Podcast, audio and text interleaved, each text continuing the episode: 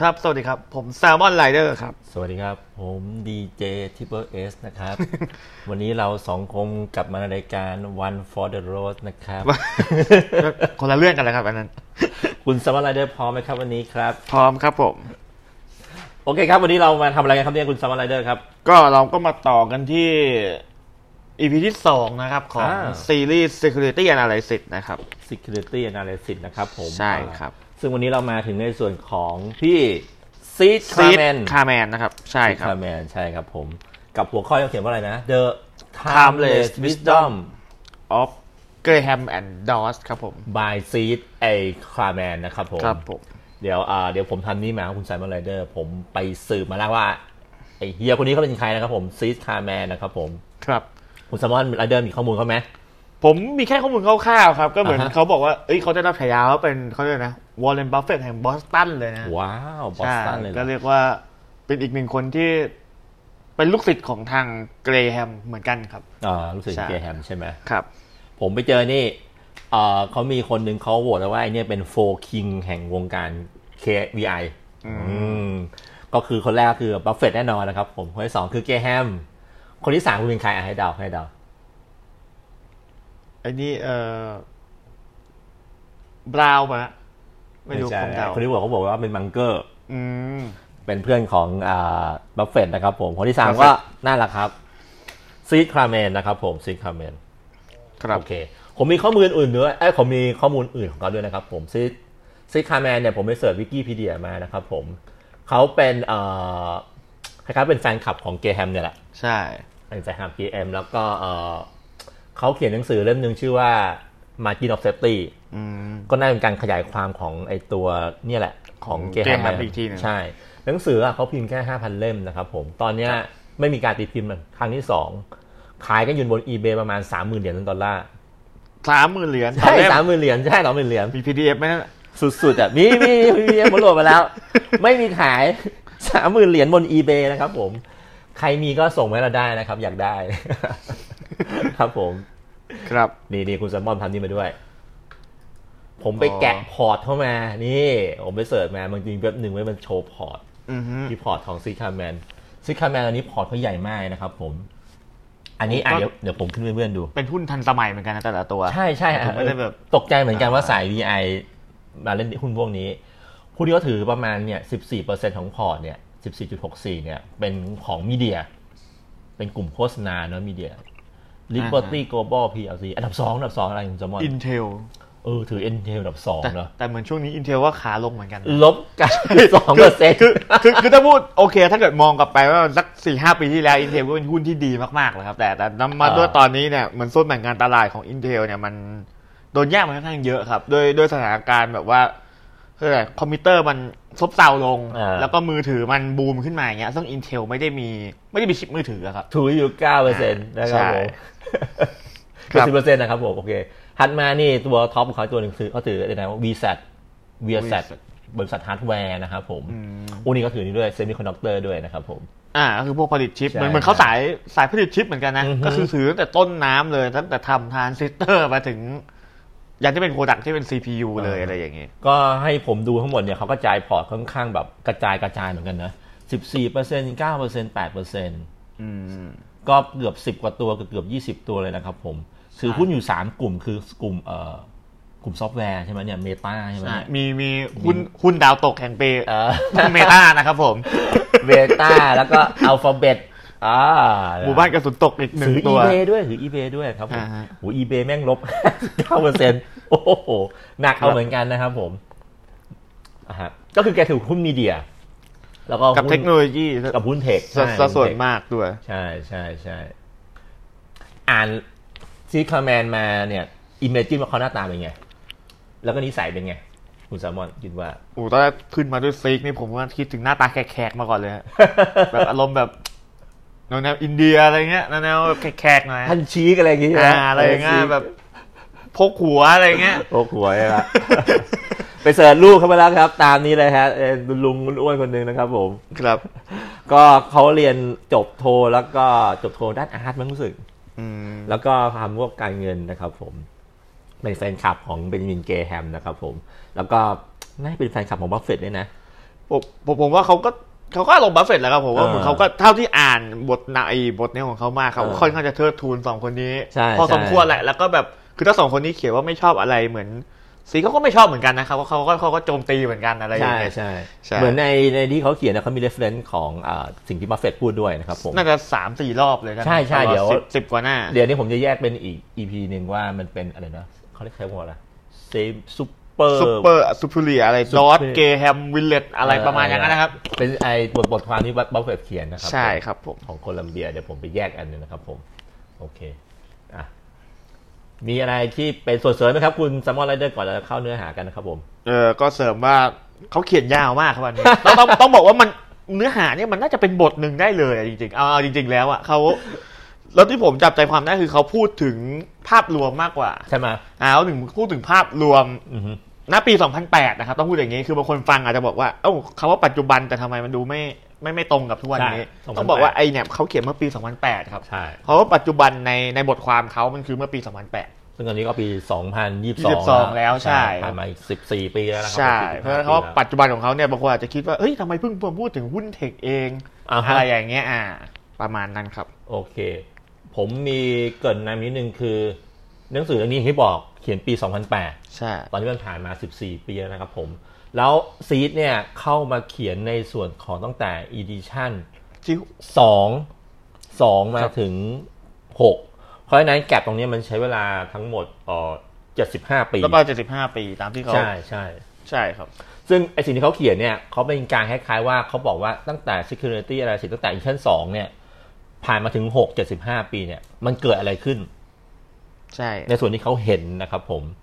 ก็คือเกแฮมกับดอหยุดแล้วแหละตั้งแต่ตั้งแต่ปีเอ่อ หยุดหยุดตั้งแต่อีชั้นที่สองเขาก็หนึ่ง ไม่ได้ เก้า เขียนสี่ศูน แล้ว ย์ ใช่ ใช่ใช่แล้วเขาก็มาเขียนตรงนี้ต่อว่ามันเกิดขึ้นซึ่งมีสิ่งที่มันเกิดขึ้นประมาณหกเจ็ดอย่างนะครับผม ซึ่งเราจะบอกกันนะครับผม ครับ โอเคครับ ลุยแล้วครับคุณแซลมอน ครับ ก็ส่วนแรกนะครับ ก็ อ่า ตัดตรงหัวหัวเรื่องก่อนเลย หัวเรื่องเขาเปิดมาเท่มากครับ อ่าฮะ The Timeless Wisdom of Graham and Dawes ครับ ใช่ ซึ่งเราก็ใช้คำว่าไทม์เลนคือเหนือการเวลานะเหนือ ใช่ การเวลา อมตะอะไรอย่างเงี้ยนิรันดร์นิรันดร์การนะ อ่ะประมาณประมาณอย่างนั้นนะครับ อ่าเคล็ดวิชาเหนือการเวลาของพี่เกแฮมและพี่ดอทนะค ใช่ รับผม ครับ โอเค โดยซีดคาแมนนะครับผม ครับก็ไอในส่วนแรกเนี่ยเขาจะ เออ ออกมาประมาณว่าเป็นการเกรินนำซะมากกว่าครับ อือฮึ ว่าแบบเอ้ยมันมันยิ่งใหญ่ขนาดไหน ครับผม ก็ผมสรุปเนื้อหาข้าวๆมาก็คือเขาบอกว่าเนี่ยมันก็ผ่านมา75 ปีแล้วนะ ใช่ใช่ หลังจากที่หนังสือเล่มเนี้ยเกิดขึ้นมา อ่าฮะ คือนับแต่อีดิชั่นแรกมาแล้ว75 ปีแล้วครบรอบ75 ปีพอดี อือฮึ เขาบอกว่าเออเกรแฮมกับดอสเนี่ยเป็นสองคนที่มีวิสัยทัศน์ที่สุดยอดมาก อืม ๆ ใช่วิสุดสุดยอดมากๆ แล้วก็แบบเขาจะเป็นคนจุดประกายอะสร้างแนวทางให้กับนักลงทุนเลย ใช่ใช่ว่าโรดแมพ ใช่ ประมาณนั้นเป็นคนจุดประกายแนวทางให้กับวงการ VI เลย ใช่ ใช่ แล้วซีเขาบอกว่าทุกวันเนี้ยแนวทางที่ที่ที่ตัวเกที่ตัวเกแฮมกับดอสสร้างไว้เนี่ยแบบ อ่าฮะ ประประเมินค่าไม่ได้เลยแบบ อือฮึ สุดยอดมากๆ แล้วก็เป็นเขาเรียกเป็นแนวทางให้กับนักลงทุนหน้าใหม่ที่เข้ามาในตลาดเลย ใช่ รวมไม่ว่าจะแบบในภาวะต่างๆ ใด ๆ ก็ตามอะเกิดอะไร อือฮึ ขึ้นแนวทางนี้ก็ยังใช้ได้อยู่ อือฮึ แล้วหนังสือเล่มเนี้ยก็ยังถูกขนานนามเรียกว่าแบบว่าเป็น Bible Value Investing เลย เป็นไบเบิลแห่งนักลงทุน ใช่ VI นะครับผม ใช่ครับผม ก็ invest internet investor เป็นคัมภีร์นะฮะ อันนี้เป็นไบเบิลนะครับ นะฮะ อือฮึ แล้วก็เขาบอกหนังสือเล่มเนี้ยสมบูรณ์แบบมากนะ แล้วก็เต็มไปด้วยรายละเอียดเนี่ยเต็มไปหมดเลย ก็คือแบบ most of detail เลย อือฮึ นะฮะแล้วก็เออเขาก็มีพูดประมาณว่ามันเป็นมันประกอบไปด้วยพวกเคล็ดวิชาผมจะเรียกว่าเคล็ดวิชาแล้วกันอ่า มันมีสตอร์ก็คือแบบว่าเป็นประกอบด้วยเคล็ดวิชาที่แบบ ดีฮะดีฮะ จำเป็น อ่า ในในในยุคนี้ ครับ ครับ แล้วเขาบอกว่า เอ้ยแต่บางคนก็อาจจะแย้งว่ามาแบบแต่ตัวอย่างมันก็เก่าแล้วหรือเปล่า อือฮึ ตั้งแต่ปีหนึ่งเก้า 40 อ่า 34 อะไรอย่างเงี้ยเนาะ ใช่ครับเขาก็บอกว่าถึงแม้ตัวอย่างเนี่ยมันอาจจะเก่านะ แต่ถ้าแบบเราอ่านปุ๊บเนี่ยเราอาจจะได้เขาเรียกอะไรสามารถถอดบทเรียน แนวคิดและไอเดีย ใช่อาจจะถอดบทเรียน ที่ หรือ ว่า ว่าแบบถอดไอเดียออกมาได้ อือฮึ เอามาประยุกต์ใช้กับปัจจุบันได้อยู่ อือฮึ ใช่ ซึ่งเขาบอกว่าหัวใจของ value investing เนี่ย คือการซื้อเขาพูดว่าอาจจะเป็นคำว่าสินทรัพย์นะ อาจจะไม่ใช่แค่หุ้นอย่างเดียวเขาใช้ว่า security ก็คืออาจจะรวมสินทรัพย์อื่นๆด้วย อาจจะเป็นพวกแบบเออบอลอะไรอย่างเงี้ยมันรวมอยู่ในหมวดนี้ด้วย อ่าฮะ ครับผม ในขณะที่เราเราอาจจะซื้อในขณะที่มันถูกกว่ามูลค่าที่แท้จริงครับ คือคำว่ามันถูกนะถ้าเราพูดแค่ว่ามันถูกนะมันก็ ก็ไม่รู้ว่าเมื่อไหร่เรียกว่าถูกนะฮะ อ่าฮะ เพราะฉะนั้นเขาจะใช้คำว่าถูกเมื่อเทียบกับมูลค่าที่แท้จริงครับผม แล้วก็เราก็จะมีส่วนกันพลาดหรือที่เมื่อกี้เราได้พูดพูดกันไปแล้วก็คือ margin of safety อ่าฮะ อ่าพูดแบบภา เดี๋ ษา ยว ไทยง่ายๆ ผมข เล อยอนุญาตสรุปให้แล้วกัน ได้ครับผม เมื่อกี้คุณตอนไรเดอร์ก็พูดพูดมาหน้าแรกแหละหน้าแรกใช่ไหม ใช่ หน้าแรกแผ่นแรกเลยที่เข้ามาในเนี้ยพี่ซีคาร์แมนก็บอกว่า อะไรนะเจ็ดสิบห้าปีที่แล้วเนี่ย อันนี้ก็พูดเมื่อสองพันแปดเนาะเจ็ดพันปีนะครับ ตอนนี้ก็คือว่าก็เป็นเก้าสิบปีละ ได้มีเทพสองคนมาจุติบนโลกนี้ เขาใช้คำว่าเทพเลยนะ ก็คือเนี่ย เราได้บัญญัติเส้นทางของเหล่า VI ไว้นี่ อ่า เขาเรียกว่ารถแมพนะครับผมมีเข็มทิศอะไรของเขาเนี่ยโอ้ยเป็นเส้นทางดำเนินการได้บรรบุไว้ ซึ่งไอ้สองคนเนี้ยระบุไว้ในไบเบิลชื่อ Security Analysis Analysis ใช่แล้วครับผมเป็นไบเบิลของเหล่า VI นะครับผมซึ่งมันบรรจุไปด้วยไอเดียแล้วก็แนวคิดต่างๆ ซึ่งทุกคนสามารถเก็บรายละเอียดนะใช่ไหมคุณสมบัติ ใช่ รายละเอียด ครับ ใช่ ทุกหน้าเลยเนี่ยเวลาอ่านแล้วจะเกิดไอเดียต่างๆ ขึ้นมาครับผม ซึ่งเราควรต้องไปอ่านกันนะครับผม ใช่ อ่า ครับ แล้วก็เมื่อกี้คุณสมบัติตามนี่ว่าเออมันมีหลักการของ margin of safety นะครับผม ใช่ครับ ใช่ใช่ซึ่ง margin of safety คือ เออมันคือเหมือนกับเขาจะเป็นส่วนเผื่อไว้เผื่อเกิดความผิดพลาดนะครับ ใช่ ใช่ ถ้าเกิดพูดย่อๆ คือเหมือนกับบางทีเราวิเคราะห์หุ้นปุ๊บเนี่ยมาจะมีข้อผิดพลาดเกิดขึ้น หรือหุ้น อ่าฮะ ตัวนี้อาจจะเจอวิกฤตบางอย่างเนี่ย อ่าฮะ ถ้าเรามี margin of safety ก็คือเรามีส่วนเผื่อตรงนี้ไว้แล้วเนี่ย จังหวะที่หุ้นมันลงอะเราก็จะไม่ก็จะไม่เจ็บตัวมากครับ ใช่ ครับผม ซึ่งเอ่อเดี๋ยวเราจะใช้คำว่ากันเหนียวนะฮะ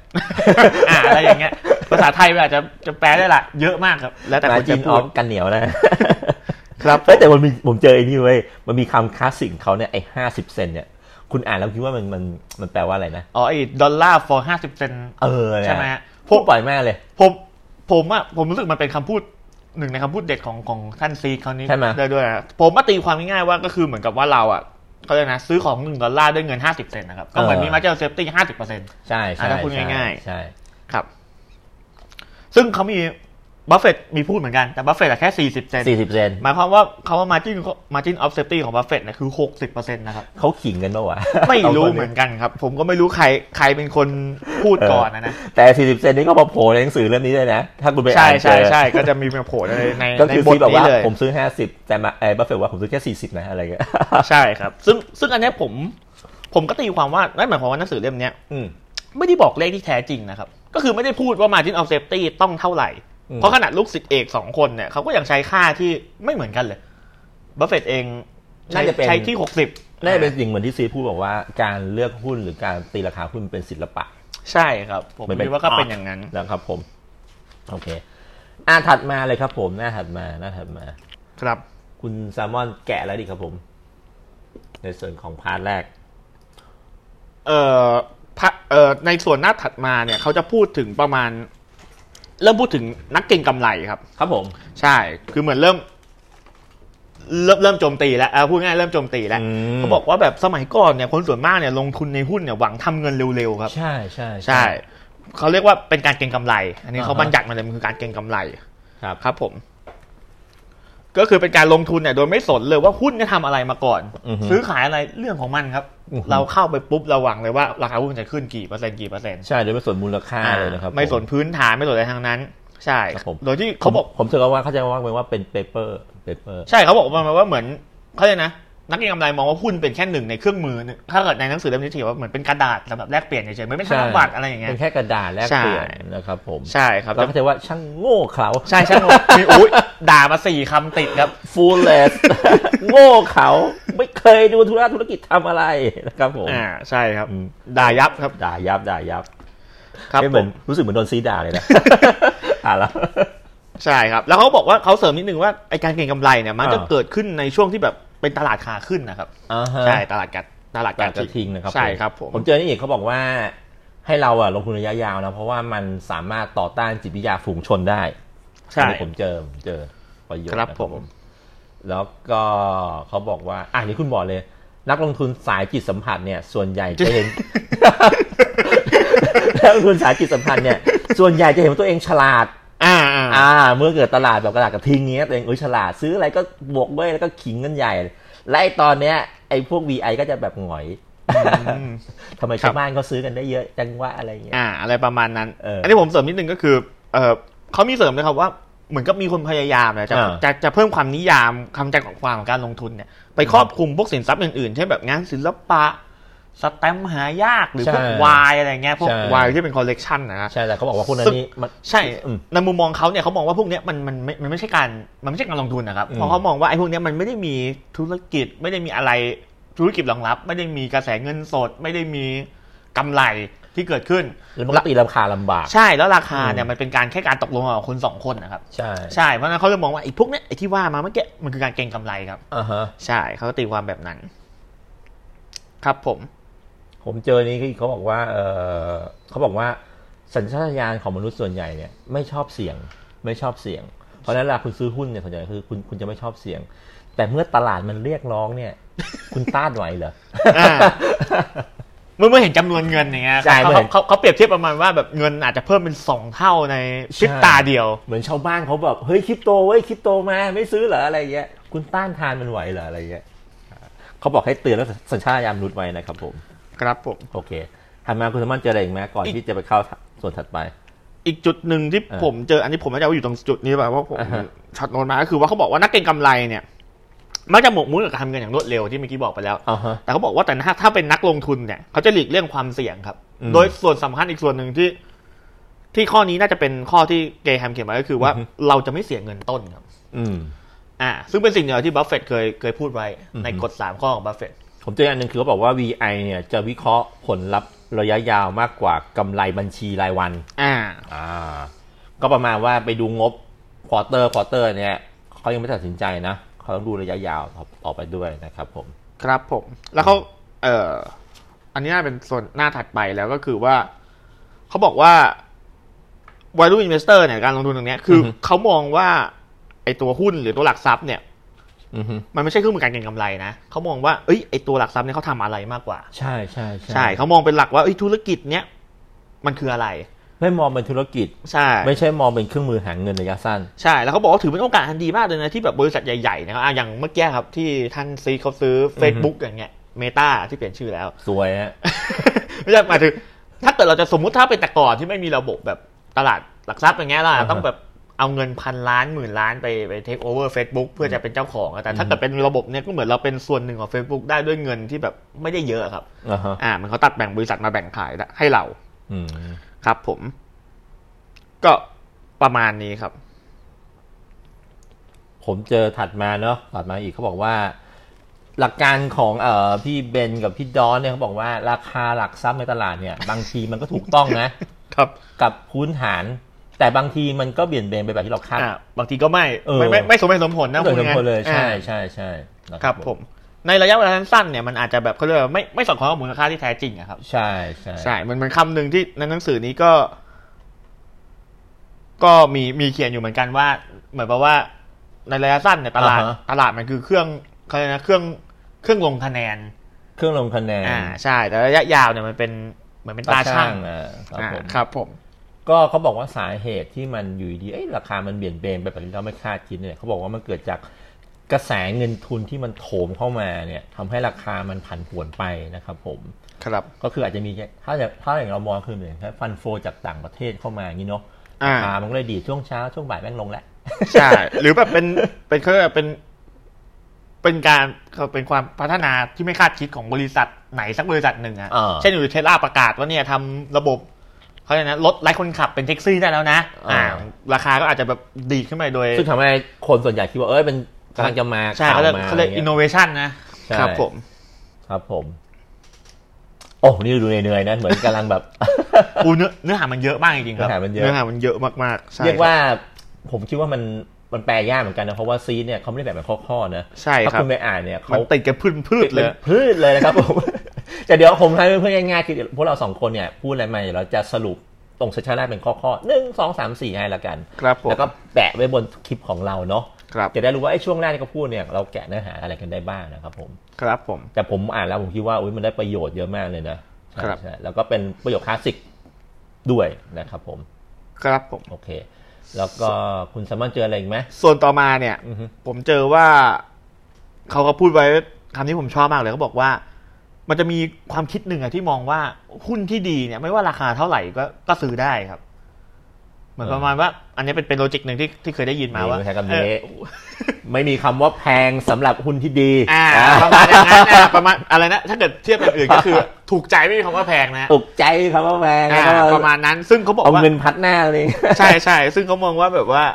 ไอ้คำเนี้ยมันไม่ถูกต้อง เขาบอกว่าหุ้นน่ะใช่หุ้นที่ดีอะมีอยู่แล้ว แต่มันก็ต้องมีราคาที่เหมาะสมครับ ใช่ ใช่คือเราจะซื้อหุ้นที่ดีในราคาที่เหมาะสมเท่านั้น อ่า แต่ถ้ามันแบบโอเวอร์แวลูขึ้นไปเนี่ย อ่า ก็ก็ไม่ซื้อครับ อ่า ใช่ประมาณนั้น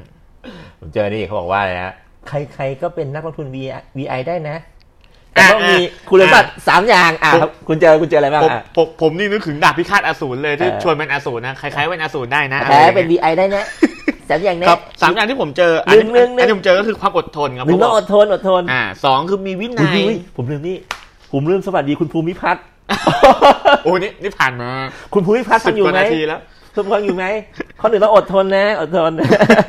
ครับผม ข้อสองอะไรข้อสอง ข้อสองคือมีวินัยครับ ข้อสองมีวินัยนะครับ ใช่ ผมข้อสามอ่ะผม ข้อสาม ส่งให้ อ่าได้ครับ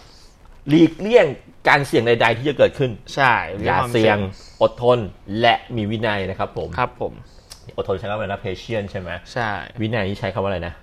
เออผมจำไม่ได้เหมือนกันผมชอบโน้ตภาษาไทยมา วินัยนะครับผมแล้วก็ห ครั ลี บ กเลี่ยงการเสี่ยงใดๆนะครับผมโอเค แล้วก็เอ่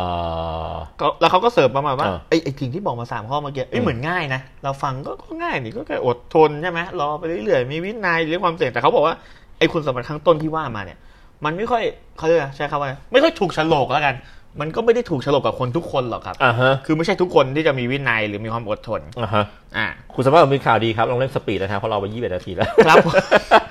ครับผมก็คือเออครับอันนี้ผมอธิบายเพิ่มเออเขาบอกว่าบางที อ่าฮะ ถ้าคุณอ่านหนังสือเล่มเนี้ยแล้วคุณรู้สึกว่าหลักการมันมันไม่ใช่ตัวคุณอ่ะ ครับ คุณคุณก็ไม่ต้องฝืนเขาพูดประมาณอย่างเงี้ย ม อ่าเพราะฉะนั้นคุณอาจจะแค่แบบว่าเออได้รู้แนวคิดของ VI เฉยๆแต่คุณอาจจะไม่ได้ อ่า แบบเขาเลยเกิดมาเป็น VI ก็ได้อะไรประมาณนี้ เออ อ่า นะครับผม ครับผม โอเค นี่ผมเจออันนี้ก่อนที่จะไปสู่หมวดของ just as l i v e r a n d now นะครับผม ครับ เขาพูดถึงบัฟเฟตอ่า อ่า บัฟเฟตบัฟเฟตบัฟเฟตเนี่ยเขาไปเขียนไอ้คล้ายๆเป็นเอ่อ journal ไว้อันหนึ่งนะครับ ผมชื่อว่า the super investor of Graham and Dodd w e l l Will ใช่ใช่ ใช่ ใช่ ครับ ซึ่งอันเนี้ยเดี๋ยวเราต้องไปแกะเพราะว่าซีคาร์แมนเนี่ยพูดถึงไอเนี้ยสองสามทีสองสามครั้งเลยใช่ เหมือนไปตามแซวว่าบัฟเฟตว่าบัฟเฟตพูดอะไรไว้ในนี้นะครับผม ครับ ก็อย่างที่เขาบอกก็คือบัฟเฟตต์ขิงว่าเขาซื้อแค่ 40 เซนต์เว้ย แล้วเขาได้ของหนึ่งดอลลาร์อะไรเงี้ย อ่า ใช่ อ่า แล้วเขาก็บอกว่า เขาบอกว่าบัฟเฟตต์พูดหนึ่งในในในไอเซนนี้ว่าแบบออกประมาณว่า ไม่ว่าคุณจะมีหลักฐานดีขนาดไหนนะว่า เอ้ย เดี๋ยว ไอ้หุ้นตัวเนี้ยมันดี กิจการนี้มันดีนะครับผม อ่าฮะ แต่ถ้าคนที่แม่งไม่ฟังเนี่ย หรือว่า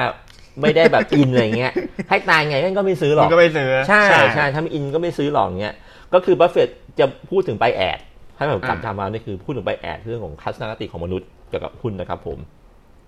แล้วก็นี่ผมก็ชอบตอนจบตอนจบของอันนี้เขาบอกว่า ถ้าคุณถือหนังสือเล่มนี้อยู่นะ อ่าฮะ แล้วสมมุติว่าเนี่ยเออคุณเป็นพวกเดทเทส อ่า สมอนเลนเดอร์เป็นเดทเทสนะ คุณภูมิพัฒน์เป็นเดทเทสหรือเปล่านะครับผม ถ้าคุณได้หยิบหนังสือเล่มนี้มานะ อย่างน้อยเนี่ย คุณจะได้รู้ของหลักการ VI อ่า ถึงแม้คุณอ่าน ถึงจะไม่ชอบไปที่ คุณจะไม่ชอบ ใ คุณจะไม่เห็นด้วยอย่างน้อยเนี่ยมันก็ได้ซึมเข้าไปในหัวคุณเล็กๆน้อยๆอย่างเงี้ย ครับ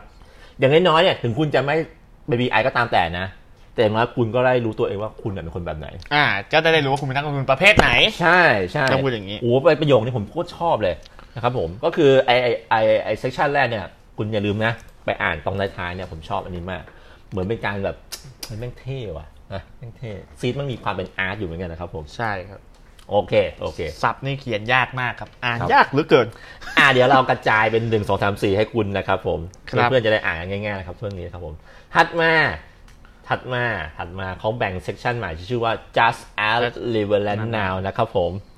คุณสามารถตั้งชื่อหน่อยสิอันนี้ ภาษาไทยเราตั้งว่าอะไรดีครับ ตั้งตั้งว่าอะไร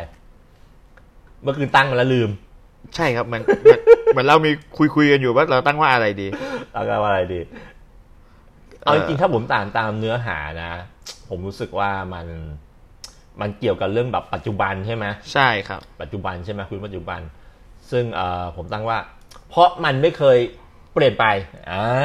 อ่า อะไรประมาณอย่างนั้นครับ คุณสามารถมีชื่อเท่ๆไหม ก็น่าจะประมาณนั้นแหละครับผมว่า อ่า ผม เพ ว่า ราะ ไม่แน่ใจภาษาไทยมันจะแปลยังไงดีให้มัน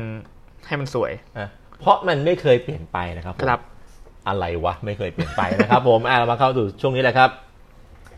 คุณสามารถจับได้บ้างครับเนี่ย ตรงนี้ ก็ส่วนแรกนะครับเขา อือหือ เขาก็พูดเอาเอาเซกชันแรกที่ผมแบ่งมาก่อนคือเขาก็พูดอวยหนังสือเหมือนเดิมครับ เอาฮะ เขาก็พูดประมาณว่าเนี่ยนะที่จริงอ่ะเขามองว่าความสำเร็จของหนังสือ อืม หนังสือเล่มเนี้ยก็คือ Security Analysis เนี่ยตั้งแต่ปี อืม 1933 34 ที่เป็น 1934 edition ครับผม แรกเนี่ย อ่า ไปถึง edition 2อะไรอ กัย่าบงเงี้ ฉ ย บับแบบปรุงในปี 1940 นะครับ ใช่ ผม เขาบอกว่าสำหรับมุมของเขาความสำคัญที่สุดของหนังสือมันคือความเป็นอมตะครับ อือฮึ อย่างที่บอกตามหัวข้อเรื่องเขาคือ timeless อือฮึ นี่เขาใช้คำว่า timeless เหมือนกัน ครับ อ่าในในในนี้ผมบอกว่ามันอมตะก็คืออนักลงทุนเนี่ยสามารถนำบทเรียนไปประยุกต์ใช้ได้ในปัจจุบันครับ อือฮึ อ่า ประมาณนี้ในในในบทนำของเขา ครับผม ใช่ครับ ซึ่งเอ่ออันนี้เนี่ยเขาบอกว่าไอไอไอสองดิชันเนี่ยเขาเหมือนเป็นการทดลองอะไรเยอะแยะเลยนะครับผม อ่า ซึ่งเขาก็ไปอ้างอิงของมีบริษัทหนึ่งก็ชื่อว่าทวิตทวิตดี้บราว ทวิตตี้บราว คอม ส์ พานีนะครับผมใช่ ไอ้นี่ครับเมย์เขาเขาเป็นกองทุนแล้วเขาก็มีหนังสือเลยครับคุณถ้าถ้าจำไม่ผิดจะชื่อเวสบาวเลยสักอย่างนะครับผมเคยผมก็อ่านหนังสือหุ้นเขาอยู่ครับ เคย จริงเหรอ เคย มี รี เหรอ วิวลงชาแนลเราด้วย เลอ เคยรีวิวลงชาแนลเราด้วยครับ ทวิตทวิตดี้บราวเนี่ยนะ ใช่ครับ เป็นเป็น โอเค เป็นชื่อของคนสองคนถ้าผมจำไม่ผิดนะ เออ คือคุณทวิตนี่กับคุณบราวครับ เหรอ ที่ เออ ที่ผมเคย เออ เล่าให้ฟังว่าเขาลงทุนไปอยู่ใต้สำนักงานของเกแฮมอะครับ เพื่อให้ได้ใกล้ชิดเกแฮมอะค อ๋อ รับ จำได้ละรู้ ใช่ ชื่อละ ใช่ใช่ใช่ครับผม แฟนคลับ Graham อันนี้ก็ นะ หนึ่งในแฟนคลับเกแฮมตัวยงเหมือนกันครับ เออเขา ครับ บอก ผม ว่าไอไอไอ้ไอเนี่ยมันทำหนังสือมาเล่มหนึ่งชื่อว่าอ่า what have worked in investing in investing ครับผม โอประมาณไทยเขาถ้าชื่อว่า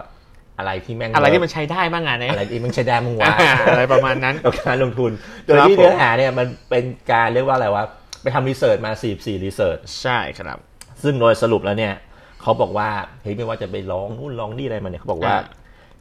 ทุกคนเนี่ยเพราะมันอยากจะซื้อชีพสต็อก อ่าราคาถูก ใช่ ใช่เขาบอกว่าเมื่อเทียบกับพวกแบบ price to book price ใช่ P- price to earning หรือ ใช่ PE ใช่ อะที่เราเรียกกัน ซึ่งไอชีพสต็อกเนี่ยเขาบอกว่าเขามีอยู่ three factor อ่าฮะ อ่าซึ่งก็เหมือนกับหลักการปัจจุบันนี่แหละเออผมคิดว่าไอันนี้เป็นหลักการที่มันใช้ถึงปัจจุบันเลยนะ ก็คือคุณจะเรียกว่าหุ้นชีพสต็อกได้หนึ่งคือต้องดู PBV อ่า Price per Price per booking booking value ใช่สองคือ PE PE ครับ price ผม to earning ครับผ สาม มคือ DY ครับปันผล การผล ก็บอกให้ถ้าคุณจะหาว่าหุ้นอะไรแม่งคือชิปสต็อกที่แบบ เฮ้ย อะไรแม่งเวิร์กกับการลงทุนนะ ดูสาม ครับ อย่างนี้ แต่ไม่ได้ดูปีเดียว อ่ามันดูสาม ใช่ไ ถึงห้าปีเลย ดู เขาบอก สามถึงห้า ใช่ ปี ซึ่งอันเนี้ยคุณสามารถดูได้ในเว็บไซต์เลยนะครับผม อ่า ใช่ เป็นหลักการเราใช้อยู่ แต่ถ้าเกิดแบบเกินเกินตรงนี้ไปหน้าต้องดูในเว็บอื่นนะครั เว็บกลต สตาร์ตีพวกฟิโนม e นาอะไรก็มีเหมือนกันที่ ก เขา ร รวบ ต รวม กร มา ต ให้ กรตดูกรต ได้ครับ ก็เอ่อแนะนำนะ ถ้าใครอยากดูอันนี้แล้วก็ไปดูเซตหนังสือกล้วยเจ๋งนะครับ ครับ วิธีอ่านอ่านนะครับผม โอเค เขายังบอกอีกว่าเออนักลงทุน VI ที่ไม่สามารถอดทนและรักษากฎได้เนี่ย สุดท้ายก็คล้ายๆพวกสินแตก ใช่ครับมัน อืม เขาก็บอกว่าเขาที่ผมเจอก็คือบอกว่าเหมือนกับไอ้พวกการมีข้อมูลพื้นฐานเนี่ยอ๋อ มันยังแบบได้รับการยอมรับน้อยด้วยครับ ใช่ คือคนยัง ใช่ ไม่ค่อย คนยังไม่ค่อยเห็นด้วย ใช่ ตำรวจในยุค 2008นะอย่างอย่างที่เราบอกนะ อ่าฮะ แค่ไปที่ยุคนี้ครับผม ก็ก็คือเขาบอกว่าไอ้ช่วงปี 2009-30 เนี่ยไอแนวคิดของเกแฮมกับดอนเนี่ย ที่เขาพูดขึ้นมาเนี่ยเขาบอกไอ้คนทั่วไปบอกว่ายิ่งประหลาด อะไรเอออะไรของมึง ว่ามันเนี่ยอะไร ใช่ เนี่ยมึงมาอะไรกันเนี่ยอ่านะครับ อะอะไรคือว่าด้วย investing อะไรอย่างใช่เงี้ย ใช่ซึ่งซึ่งสิ่งที่เขาเสนอบอกว่าให้ลงรายละเอียด แล้วก็ให้หลีกเลี่ยงธุรกิจที่มีความเสี่ยง ผมให้เดานะ ก็คือว่าว่าชาวบ้านเขาบอกเลยธุรกิจนี้กำลังจะดี อ่า เดี๋ยว ก็ซื้อสิ มีข่าวอะไร อ่าซื้อ เงี้ย สิ แต่ไอ้เจ้ยนี่เขาไปเถียง ไม่ ไม่ ต้องดูรายละเอียดก่อนอะไรเงี้ย อ่า เลยทำให้ชาวบ้านทุกคนเนี่ยมองเขาว่ามึงสองตัวนี้มึงประหลาดเปล่าวะนะครับ อ่าฮะ ผมอ่าโอเค ผมเจอนี้อีกเขาบอกว่าเขาใช้คำว่าอ่าเกรแฮมกับดอนเนี่ยพยายามสอนนักเรียน อ่าอ่า เออเนี่ยผมชอบ มันเป็น ผมชอบ คำพูดครับผม ใช่ใช่เขาบอกว่าเขายังสอนนักเรียนเนี่ย ว่าราคามันจะกลับไปสู่ค่าเฉลี่ยที่มันควรจะเป็นเสมอ ใช่ครับ อ่าเพราะว่าคุณมันมีไซเคิลนะครับผม ใช่ อันนั้นเป็นความคิดหลักเกแฮมเลยนะครับ อันนี้ต้องพูดก่อนถ้าใครคือคือเกแฮมอะเป็นคนที่มีความคิดหลักเลยว่ายังไงหุ้นก็เป็นรอบเสมอครับ อ่าฮะ คือมีขึ้นมีลง จะไม่มีหุ้นไหนที่แบบขึ้นไปเรื่อยๆ ไม่มีที่สิ้นสุดอย่างเงี้ย ใช่ นะในมุมเกแฮมไม่มีหุ้นแบบนั้น แล้วมันจะกลับไปหาราคาค่าเฉลี่ยที่มันควรจะเป็นนะครับผม ใช่ครับ เพราะฉะนั้นให้คุณรอนะฮะให้คุณรอให้คุณรออย่างนี้ครับผม ใช่ครับ เขายังมีคำนี้อีกที่ผมชอบนะครับผมเออเขาบอกว่า paralyze เอ้ยผมก็ชอบ paralyze paralyze ก็คือเหมือนโดนมนต์สะกด อ่า นะ มนต์สะกดคำ โดน สา โดน ป มน เลย ต์ใช่ นะ ก็บอกว่า เ ไอ้พวกนักเก็งกำไรเนี่ย พอเวลาหุ้นแม่งตกเกินค่าเนี่ย มันจะเกิดอาการพาไลท์เนี่ย โดนสาบ โดนสาป อะไรอย่งเงี้ยอ่า เอ๊ะทำไงดีวะรถอันนี้ ขายทิ้งคันร้อนไหมอะไรอย่างงี้ซื้อต่อซื้อต่อไป อ่า อย่างงี้ผมก็ชอบสับนี้เลยพาราไลซ์นะครับผม โอเค อุสมอนเจออะไรไหมครับ ตรงนี้ เออถ้าเกิดตรงแฟกเตอร์นี้ยังยังไม่เจอครับ ผมเจออีกว่า เออเขาบอกว่าเกียร์บอกว่าจะทำอะไรเป็นผิวเผิน อยากผิวเผินให้ลงดีเทลนะครับผม แล้วก็ผมเจอเขาบอกอีกว่า อันเนี้ยอันเนี้ยผมคิดว่ามันจะเจอในเชปเตอร์หลังๆ เกแฮมเนี่ยเขาจะสอนในการเลือกหุ้น หรือว่าเลือกการลงทุนเนี่ยสามอย่าง อ่า ใช่หนึ่งคือ common stock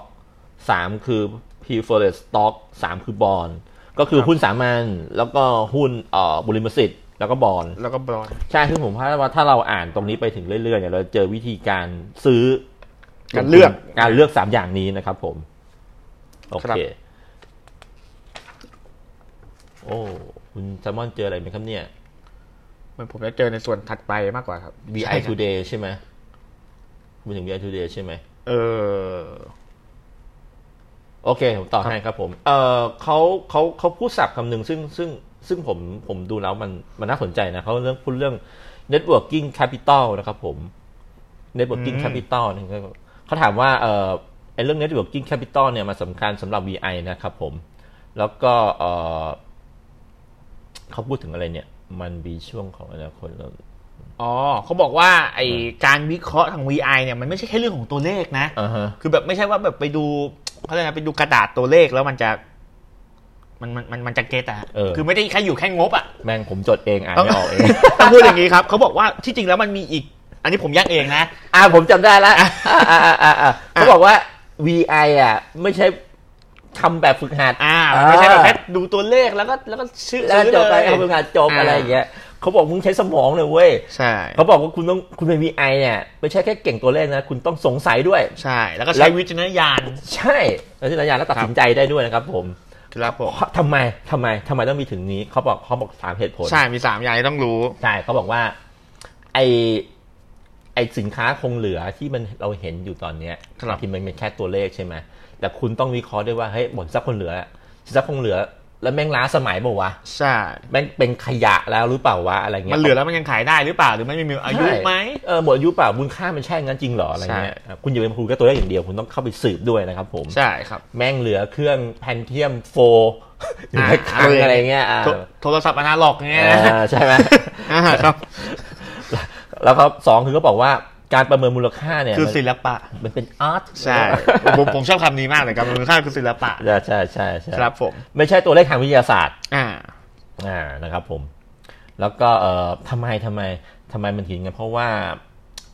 เพราะว่ามันตัวเลขเนี่ย มันมีตัวแปรเข้ามาเยอะ ใช่ค ใน รับ ช่วงนั้นใช่ สมมติคุณเห็นตัวเลขมูลค่ามันเท่าเนี้ย แต่มีตัวแปรอื่นเข้ามาในช่วงนั้นต่างๆอย่างเช่นเออเกิดสงคราม น้ำมันอะไรอย่างเงี้ยหรือว่าของขึ้นอะไรพวกนี้ อ่าฮะหรืออย่างในอย่างโควิดเนี่ยฮะอยู่ดีก็ขนส่งไม่ได้อย่างเงี้ยจาก อ่า ที่แบบของในคลังเราวางแผน ใช่ จะส่งเดือนนี้ แต่มันตอนโควิดรอบแรกเนี่ยปิดประเทศกันยับเลยครับ ใช่ อ่า การประเมินค่าเป็นศิลปะเพราะว่ามีแฟกเตอร์พวกนี้เข้ามาเยอะนะครับผมใช่นะครับผม แล้วก็เอ่อผลมันเป็นเรื่อง อันอันที่สามก็คือเขาบอกประมาณว่าไอ้ผลลัพธ์ที่ได้เนี่ยมันคือ ครับ การประเมินอนาคตครับ ซึ่งแน่นอนพอประเมินอนาคตจะไม่มีใครรู้เกแฮมก็ อ่า บอกว่ามันผิดพลาดกันได้ครับ ใช่ใช่ ใช่ แม้แต่คนทำผมจะคนนี้ว่าแม้แต่คนทำกันบ้านเยอะๆมาก็ยังพลาด ใช่ นะ คือไม่ว่าเก่งแค่ไหนก็ก็พลาดนะครับ ใช่ ใช่ ก็มีสิทธิ์พลาดได้ไม่ใช่ก็พลาดก็มีสิทธิ์พลาดได้ อืม ครับผม อ๋อผมเจออันนี้เขาบอกว่าอะไรเนี่ยบางครั้งราคาหุ้นมันตกมาด้วยเหตุผลดีๆนะครับผม อ่า อืมเพราะว่ามันมีหนี้สินซ่อนอยู่มีการทุจริตอะไรพวก ใช่ นี้ ครับ คือคือบางทีเขาบอกเขาเขาอันนี้เขาจะเตือนประมาณว่าบางทีหุ้นถูกอย่าเพิ่งรีบกระโจนเข้าไป เออ ดูดูดูดีๆก่อน ใช่ ครับ ใช่ ผม เขาอาจจะทำอะไร business model พลาดก็ได้นะครับผม ครับ โอเค เปรียบเทียบหลักการของอันหนังสือของอ๋อ อ๋ อ๋ อ อ อัน โอเค อันนี้เขาพูดเหมือนประมาณว่าไอ้หลักการเลือกหุ้นเนี่ยแม่งถูกเอาไปใช้ที่อื่นด้วยนะ อืม หมายถึงแบบไม่ใช่แค่ในตลาดหุ้น เออ อ่า ประมาณนั้น เดี๋ยวอันนี้ผมจะปิดท้ายด้วยนี่ฮะ มันมีของของเซสชันเนี่ยเขาบอกว่าเขาเปรียบเทียบเรื่องนี้กับไอ้หนังเรื่องหนึงชื่อ Moneyball มันนี่บอล มันนี่บอลมันมาจากเอ่อหนังสือเล่มหนึ่งที่เขียนโดยไมเคิลลิวอิสไม ครับ เคิลลิวอิสนี่ดังเหมือนกันนะครับผม ก็คือเซสชันเนี้ยเราจะไม่เล่า ไม่เล่าอะไร เราขอไปดูหนังก่อน ว่าหนังวอลเลย์บอลมันมันเป็นยังไง เข้าใจว่าเป็นนักเบสบอล ใช่น่าน่าจะเกี่ยวผมเดาว่าน่าจะเกี่ยวกับแบบเขาเรียกว่าการตะการซื้อขายตลาดตลาดผู้เล่นแหละผมเดานะ เออนักวอลเลย์บอล น่าจะประมาณอย่างนั้ คน ล้ายๆว่าแบบเป็นการเลือกโดยที่แบบมีคน เขาเรียกว่าประเมินราคาผู้เล่นแล้วกัน เออ ประเมินค่า โจมตี ตัวอ่า แต่เดี๋ยวขอไปดูก่อนเว้ย อะไรอย่างนี้ ไปเสิร์ชเน็ตฟิกแล้วไม่มี ครับผม โอเค อ่ะถัดมาถัดมาถัดมาถัดมาเราพูดถึงเรื่อง VI Today แล้วครับผม VI Today คุณแซมมอนตั้งชื่อหน่อยสิเซสชันนี้ชื่ออะไรดี VI Today ผมว่าอันนี้มันก็มันก็ตั้งไปถึงมันก็ตรงตัวอยู่แล้ว น่าจะตั้งเป็นภาษาไทยที่พิสดารยากหน่อยผมว่า อ่าฮะ ก็ถ้าแปลตรงๆเลยก็คือไอ้ยทฤษไอ้ทฤษฎีวันนี้มาร์ติ้งในทุกวันเนี้ยเป็นยังไง อ่าวอลลุ่ม อ่าเป็นยังไงอยู่ เดย์นะครับผม ผมตั้งชื่อให้ วิสองศูนย์ศูนย์แป ด อ๋อเพราะว่าทูเดย์ก็คือสองสองพันแปดนะ อ่า อ่า VI ก็ VI สองพันแปด วิวิสองศูนย์ศูนย์แปด ครับผม เขาพูดเรื่องอะไรเขาพูดเรื่องอะไรบ้างครับเนี่ย คุณแซมมอน หลักๆที่ผมจับได้เลย อ่าฮะ อันเนี้ยคือพูดเรื่อง margin of safety เลยครับ มาเจอเซฟตี้เลยใช่ไหม ใช่ครับผม อือฮึ หลักๆเลยแค่นั้นเลยครับ อือฮึ ก็ในส่วนแรกเนี่ยเขาก็จะเกรินนำประมาณว่า เอ้ยเนี่ยในสภาวะเศรษฐกิจตกต่ำ คุณจำเรื่อง Great Depression ได้ไหม เฟชชั่นอะไรอย่างนั้นอ่ะ อ่า ใช่ เขาบอกคุณจำตอน Great Depression ได้ไหม ตอนนั้นมันมีเฮ้ยผมชอบอันนี้มันพูดสามอย่าง ใช่ หนึ่งคือมันรุนแรง อ่า สองคือมันยืดเยื้อ สามคือมันเกิดกระทันหัน ครับ แม่งเหมือนโควิด เหมือน ต โควิดเลย ใช่ กระทันหัน แม่งยืดเยื้อเว้ยข้ามมาสองปีละ อ่าฮะ แล้วแม่งบางทีแม่งก็รุนแรงด้วยนะครับผมอืม ครับ ผมคันลอกคำนี้มาด้วยผมก็ชอบ all the thing that could and often นะครับผม นี่ผมก็ชอบคำพูดนี้นะครับผม ครับ อ่าฮะคุณสมบัติต่อไหมาหรือผมต่ออ่ะโอเค เขาบอกว่าคนมองในแรกคนมองโลกในแง่ดีเนี่ย มักจะแพ้สถานการณ์นี้ อ่า ก็คือไม่ได้คิดว่าจะเกิดอะไรแบบนี้ขึ้น ใช่ใช่แล้วคิดว่ามันจะผ่านไปอย่างรวดเร็วนะครับผมครับผม แล้วก็เขาบอกว่าในสถานการณ์นี้มันจะมีหุ้นจำนวนมาก ที่ให้ข้อมูลโกหกคุณ ใช่ครับ อืม ก็แบบบอกเฮ้ยเนี่ยมันกำลังจะดี แล้วก็เสนอ เดี๋ยว ราคา เดี๋ยวมัน ถูกมา เดี๋ยวมันก็ผ่านไปนะ อ่า เดี๋ยวมันก็ผ่านไป มันก็ผ่านไปมันกำลังเข้าขาขึ้นแล้ว แล้วก็เสนอขายราคาถูกด้วยนะครับผม ครับ เขาบอกว่าถ้าคุณใช้หลักการของไอของพี่ดอฟพี่เกแฮมเนี่ย จะทำให้เรารอด ตี้เนี่ย ใช่ทำให้รอดสถานการณ์นี้มาได้นะครับ ใช่ ผมนะครับผม ไม่ว่าตลาดจะแย่ขนาดไหนเนี่ย ถ้าเรายึดหลักการไว้เนี่ย เราจะรอดนะครับผม โอเค เขาพูดถึงเรื่องนี้ด้วยเขาบอกว่า painful cycle คำนี้ผมก็ชอบ painful cycle ก็คือ เนี่ย มันจะมีขึ้นมีลงกลับมาถึงจุดที่มันแย่นะครับผม แล้วก็สุดท้ายจะมีการรีบาวกลับไป รีบาวกลับไปอ่า ใช่ใช่ใช่ใช่อ่ะคุณสมอนเจออะไรไหมครับเนี่ยตรงนี้ แล้วเขาก็พูดเหมือนกับว่าไอเนี่ยไอไอวิกฤตพวกเนี้ยมันเป็น อือฮึ การเขาเรียกนะ เน้นย้ำเลยนะว่าไอ้ margin of safety เนี่ยมันมันจำเป็นจริง ๆ อือฮึ เพราะอย่างที่บอกมันผิดพลาดได้เสมอครับ อือฮึ ซึ่งถ้าเกิดใครที่มี margin of safety ไว้เนี่ย ต่อให้เกิดวิกฤตตลาดลงยังไงเนี่ย เขาก็จะอาจจะไม่เจ็บตัวเลย หรืออาจจะเจ็บตัวน้อยน้อยอะครับ ใช่ อือฮึ น้อยกว่าคนที่ไม่มี อือฮึ อ่าฮะ โอเคที่ผมเจอตรงนี้เขาอันนี้เขาพูดถึงเรื่อง VI เมื่อปี 2008 ครับผมเขาบอกว่าไอ้ VI VI เมื่อปี 2008 เนี่ยมันมีคนหลายแบบนะ ใช่ ถึง ใช่ แม้ว่า มันหลากหลายมาก ใช่มีหลากหลาย ใช่ มาก หลากหลาย ถึงอ่ะแม้ถึงไม่เป็น VI เหมือนกันคือหนึ่งคือเขาไม่อยู่ที่อเมริกา อ่า ไปลงทุนในแบบทั่วโลกตลาดโลกอะนะครับผม ใช่ครับ สองคือยังมี VI บางตัวที่เขาโฟกัสเป็นกลุ่มธุรกิจ อ่าเป็นเป็นก อ่า ลุ่มกลุ่ม ใช่ใช่กลุ่มพลังงานอะไรเงี้ย ๆอันอันนี้จะเสริมนิดหนึ่งผมว่ารู้สึกบัฟเฟตก็เป็นคนพวกนี้นะก็คือบัฟเฟตเองเขาก็ยอมรับเองว่าเขาไม่ค่อยเก่งเรื่องเทคโนโลยีเท่าไหร่เขาอาจจะไปเน้นพวกแบบหุ้นพื้นฐาน อ่าฮะ พวกฟันดัมเบลทัลอะไรอย่างนี้มากกว่า อ่าฮะ ครับผม แล้วเขาบอก VI ที่ปี 2008 เนี่ยมันมีกลุ่มหนึ่งเว้ยก็เรียกว่ากลุ่มจอคอม บัตรบัตรก่อนครับ กลุ่มจอคอม แล้วก็ใช้พวกส t a ทในการซื้อหุ้นนะครับผมนี่ก็เป็นมีไอกลุ่มหนึ่งเหมือนกันนะครับผม แล้วก็มีกลุ่มหนึ่งที่ประเมินมูลค่าแบบใช้เทคนิคส่วนตัว อ่าฮะ ใช้เทคนิคส่วนตัวนะครับผม แล้วก็บอกว่ามันมี VI อีก มีหูแม่งโคตรหลายแบบเลย VI ประเภทที่ว่าไปไล่บี้ให้บริษัทเปลี่ยนแปลง อ่า เพื่อให้หุ้นที่ตัวเองถืออยู่มันขึ้นนะครับผมไป แล้ว ด่า สายลงมือทำอะ สายลงมือทำหายยุ่งอะไร อ่ะจริงๆก็ก็ก็เหมือนตรงกับบัฟเฟตส่วนหนึ่งนะบัฟเฟตแม่งก็พอเริ่มซื้อเยอะแม่งก็เริ่มลงไป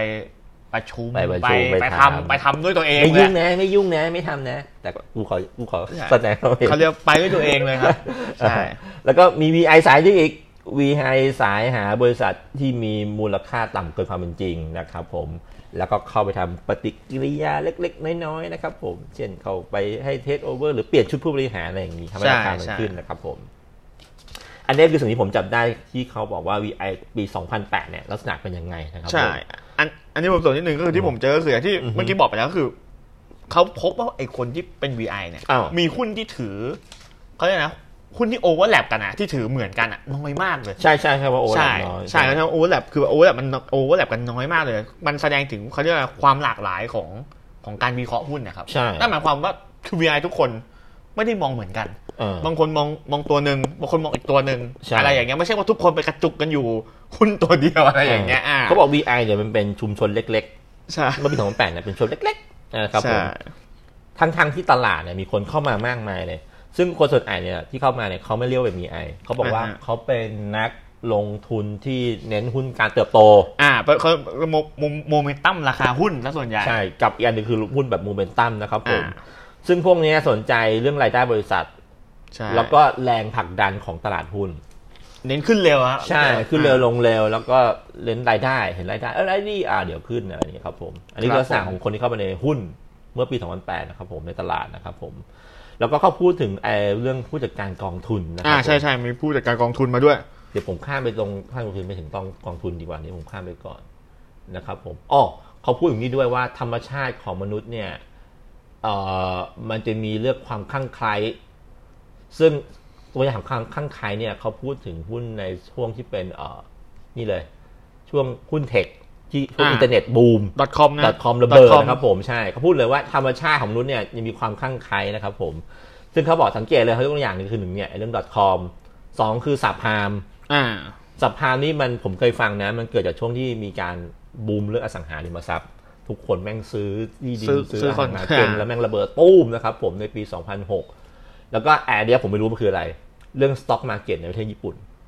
อันนี้ผมไม่รู้ใช่ เออ ผมเจอ ไม่รู้ มาแต่ผมไม่ไม่ได้หาข้อมูลมาเหมือนกันว่าคืออะไร อันนี้เดี๋ยวจะไปอาจจะไปหาครับผม เข้าใจว่าน่าจะเป็นการบูมในตลาดหุ้นญี่ปุ่นแล้วก็ระเบิดอะไรประมาณนี้นะครับผม ซึ่งอันนี้มันเป็นแพทเทิร์นเลย อ๋อใช่ 1980 ใช่ใช่ใช่เหมือนเหมือนผมเคยได้ยินอยู่ว่าตลาดญี่ปุ่นเคยแบบลุ่งเรืองมากๆ แล้วอยู่ดีก็พรุบลงมา ใช่ไหม เขาบอกเหมือนจนทุกวันเนี้ยก็ยังไม่ได้กลับไปจุด ก็ไม่กลับ จุด ใช่ไหม ลุ่งเรืองขนาดนั้นอยู่ดี ใช่ ใช่ บอกเกิดขึ้นในปี 1980 ส่วน .com นี่เปิดปี 2000 สับพามนี่เกิดของ2006 นะครับผม โอเค ก็เขาก็การจะบอกว่า ไอไอพวกเวลาเกิดกระแสพวกเนี้ย แม้แต่ VI เองเนี่ย ก็ไม่สามารถต้านทาน ต้านทานกันได้อะไรเงี้ยกระแสมัน อ่า แรงมาก ต้องเข้าไปซื้อสักหน่อยนะครับ ผม เขาไปร่วมสนุกนะ ใช่ใช่ใช่อ่าฮะ ครับผม สวันเจออะไรอีกไหม เอ่อถ้าอันนี้ใช่ไหมผมคนเขาก็พูดถึงเรื่องอย่างที่บอกเมื่อกี้เรื่องไอเนี่ยผู้จัดการกองทุนแหละครับ ต้องลงทุนใช่ไหม ใช่ครับ อ่ะเอาเลยก็ได้กันเอาเลยกับคุณคุณเลมอนสักหน่อย ครับ ผมก็เจอว่าประมาณว่าเหมือนกับว่าบางทีเนี่ยผู้จัดการกองทุนเนี่ย อ่า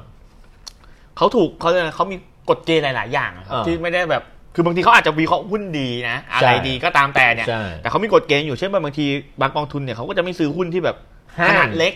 ห้าม อ่า ซื้อหุ้นขนาดเล็กเกิ ใช่ น หรือแบบต่ำกว่าหนึ่งดอลลาร์หรือแบบหุ้นที่ไม่ปันผลซื้อไม่ได้อะไรอย่างเงี้ย อ่าฮะ อ่าเขาบอกว่าเขาก็พูดมันในมุมมุมนี้ว่า บางทีอะเราอาจจะคิดว่าเขาเนี่ยกนะเออทำไมกองทุนถึงไม่ซื้อถ้าหุ้นมันดี เอออ่ าเขาพูดในมุมที่ว่ากองทุนณณปี 2008 ตอนหน้านะมันมีข้อพวกนี้อยู่ มีกฎ ใช่ ถึงเขาจะเจอว่ามันดีขนาดไหนเนี่ยมันก็ไม่สามารถซื้อได้ด้วยกฎของกองทุน ใช่ ใช่ครับ ซึ่งเขาก็เลยบอกว่าเนี่ยเป็นโอกาสอีกเรื่องหนึ่งของ VI สมัยเขานะ อือฮึ ที่แบบเอ้ยมันมีหุ้นที่แบบดีอะแต่แต่ราคามันยังไม่ไม่ไม่ขึ้นไปเยอะ เพราะว่าไอ้พวกกองทุนเนี่ยมันซื้อไม่ได้ ใช่ ใช่ครับผม ซึ่งเขาบอกว่ากองทุนเนี่ยมันจะไปซื้อหุ้นที่ชื่อว่า window dressing อ่าฮะ อันนี้ขอนอกนิดหน่อย แต่งตัว window dressing นี่คืออะไรวะ ผมว่าประมาณนี้เลยอะคุณไปยืนอยู่ตรงนี้ใช่ไหมแล้วคุณ อ่า เห็นไอ้ผู้หญิงคนหนึ่งเนี่ยแม่งแต่งตัวอยู่ตรงหน้าต่าง อ่าฮะ โอ้โหแม่งสวยจังเลยห ใช่ น้าตาดูดีอะไรเงี้ยคือท่อนบนน่ะ ดู ดูดี ดี แต่ข้างล่างเราก็ไม่เห็นอะไรอย่างเงี้ย ใช่ ผมคิดว่านี่คือที่มาของว่า window dressing นะครับผม ปก หรืออย่างไอ้ผู้ผู้ประกาศข่าวหรือพวกไลฟ์พวกเนี้ย อ่าที่เห็นครึ่งตัว ไอ้ตัวบนอะไร ตองี้ย นเราเวิร์กฟังโฮมใช่ไหม เอตออนเราเวิร์ก ใช่ ฟังโฮมที่แต่งตัวข้างบนใส่สูทนะ กลางๆแมน ข้างล่างบ็อกเซอร์ บ็อกเซอร์ ไม่ใส่หรือไม่ใส่อะไรเลยอะไรเงี้ย อ่าครับ อันนี้คือ window dressing นะครับผม ใช่ครับผม ก็คือเขาบอกว่าไอ้พวกกองทุนเนี่ยส่วนมากก็ไปเข้า window dressing นี่แหละนะ ใช่ครับ อ่าโอเค ตลาดกองทุนมักจะเติบโตที่ตลาดหุ้นออกตลาดประเทศโอเคสมมติเจออะไรอีกไหม อันนี้ก็สักครู่นะครับ เขาบอกว่าอันนี้มีพูดถึงเรื่องเกาหลีใต้ด้วยครับ เหมือนมีพูดถึงหุ้นเกาหลีใต้ในส่วนของไทยท้าย ใช่ใช่อันนี้ ไทยท้ายบท ใช่อันนี้ผมผมผมอ่านแล้วก็ยังงงๆเหมือนกัน ใช่ ว่ามันเกิดอะไรขึ้น ผม แต่ ก็ ว่า ผมก็งงๆเหมือนกันแต่สรุปได้ว่าแบบว่าบัฟเฟตต์อ่ะเข้าเข้าไปซื้อนะ เออ แล้วก็ได้กำไรเยอะด้วย ใช่ใช่ ครับ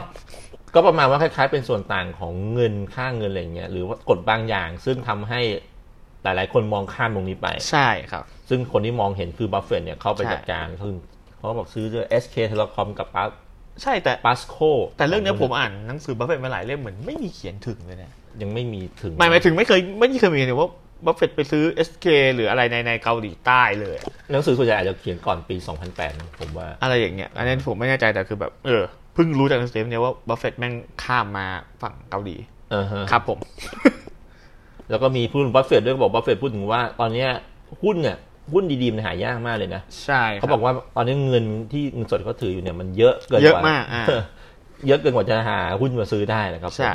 ค แต่ รับผม แต่เขาก็เหมือนพูดประมาณว่า เอ้ยแต่ถ้าเกิดมันไม่มีหุ้นที่ดีอ่ะ ก็ถึงเงินสดมันก็ดีกว่า คือ อ่า คือก็คือยอมยอมโฮเงินสดถึงแม้มันจะไม่ค่อยดีอ่ะ อ่า แต่ถ้าไม่มีหุ้นที่จะไปลงก็โหไว้ อืม รอจังหวะทำการบ้านต่อไปเพื่อ เพื่อเพื่อพอจังหวะไปได้จะได้มีเงินไปซื้อ ครับผมโอเ ครับผม แล้วก็ผมเจอว่า VI จะไม่คาดเดาตลาดจะพยายามใช้เวลา อ่า หาข้อมูลและประสบการณ์เอานะครับผม ใช่ครับ โอ้โหยาวมากเลยอ่ะคุณซัมมอนไรเดอร์ วันนี้ผมตัดไปเยอะแล้วนะครับเพราะ ผม ว่า ก็ตัดไปเยอะเหมือนกัน นี่จะชั่วโมงอะครับ ใช่ ครับผม ผมว่าเอางี้นะเดี๋ยวพยายามทำลิสต์เป็นข้อๆเพื่อนๆดีกว่าเนอะแล้วขึ้นเป็นสไลด์เพื่อนๆจะได้ไม่งงนะครับผม ครับ อ่ะมาต่อข้อ 3 เลยครับ ข้อสามครับผมอ่ะ flexible approach approach นะครับผ ซึ่ง ม flexible ใช่ approach นะครับผม ซึ่งผมอะ แปลว่าอะไร ถ้า ดี แปลภาษาไทยผมก็ว่าก็เลยนะความยืดหยุ่นในการ ในการเลือกเนี่ย อ่า ในการเข้าอ่า อ่ะจริงผมไปอ่านเนื้อหามาแล้วผมก็เลยคิดว่าแนวทางแห่งความยืดหยุ่นของเกม อ่า ประมาณอย่างนั้นอ่า อ่า ความยืดหยุ่นในการเข้าอะไรอย่างเงี้ยอ่า เอาผมเข้าข้าวๆเลยก็คือมันเขาบอกว่าไอ้กฎของเกมอะไม่ใช้ทุกสถานการณ์นะเว้ย อ่า มันยืดหยุ่นพอนะครับผม ใช่ แม้ว่าอนาคตมันจะ เกิ เกิ ด ด อะไรเปลี่ยนแปลงเยอะแยะเลย กฎเขาก็ยังยืดหยุ่นพอนะหนังสือ ใช่ คลาส ครับ สิกนี่เป็นที่มาของว่า timeless นี่เองนะครับผม ใช่ครับผม อ่ะมาลุยกันเลยฮะคุณแซลมอน ครับส่วนแรกเขาก็เหมือนเหมือน อือฮึ เหมือนทุกอันครับ ส่วนแรกตามคอนเซปต์ของพี่ชิคเนี่ยเขาก็จะกลนไปเรื่อย อ่าฮะ อ่าเช่นเขาอันนี้เขาเกรินประมาณว่าขนาดแบบผู้ที่สร้างประเทศหรือผู้ที่บุกเบิกประเทศขึ้นมาเนี่ยยังไม่รู้เลยว่าอนาคตจะเกิดอะไร อือฮึ อ่าเขาก็เกิดมาเพื่อจะบอกประมาณว่า เออเนี่ยเพราะฉะนั้นไอ้ดอกกับเกย์แฮมเนี่ยเขาก็ไม่รู้หรอกว่าจะเกิดอะไรขึ้นในอนาคต อือฮึ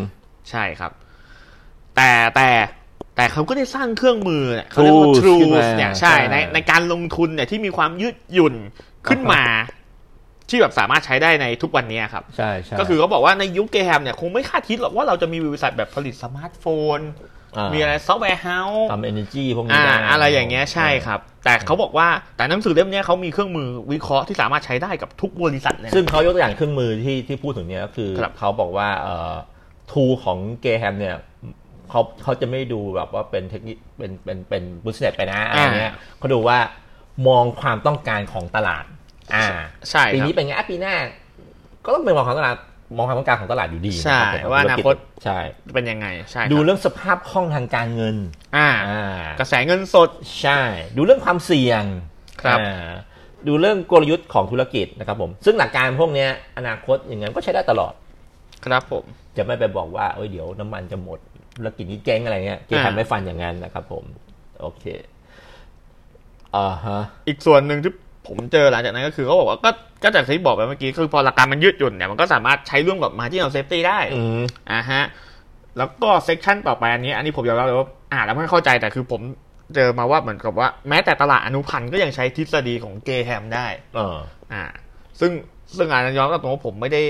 ไม่ได้เคยเล่นไอ้ตลาดอนุพันธ์ที่ว่านี่ก็ เราไม่เล่นเราไม่เล่น ใช่ เราไม่เล่น ผมผมก็ ผมก็เลยอ่านแล้วไม่ค่อยเข้าใจเท่าไหร่ว่าเขาจะเขียนสื่อถึงอะไร เออ ครับผม แต่เขาอ่ะ ผมเห็นไอซีเนี่ยเขาไปด่านี่เว้ยเขาบอกว่าทุกวันเนี่ยคนมันใช้นี่เว้ยทฤษฎี black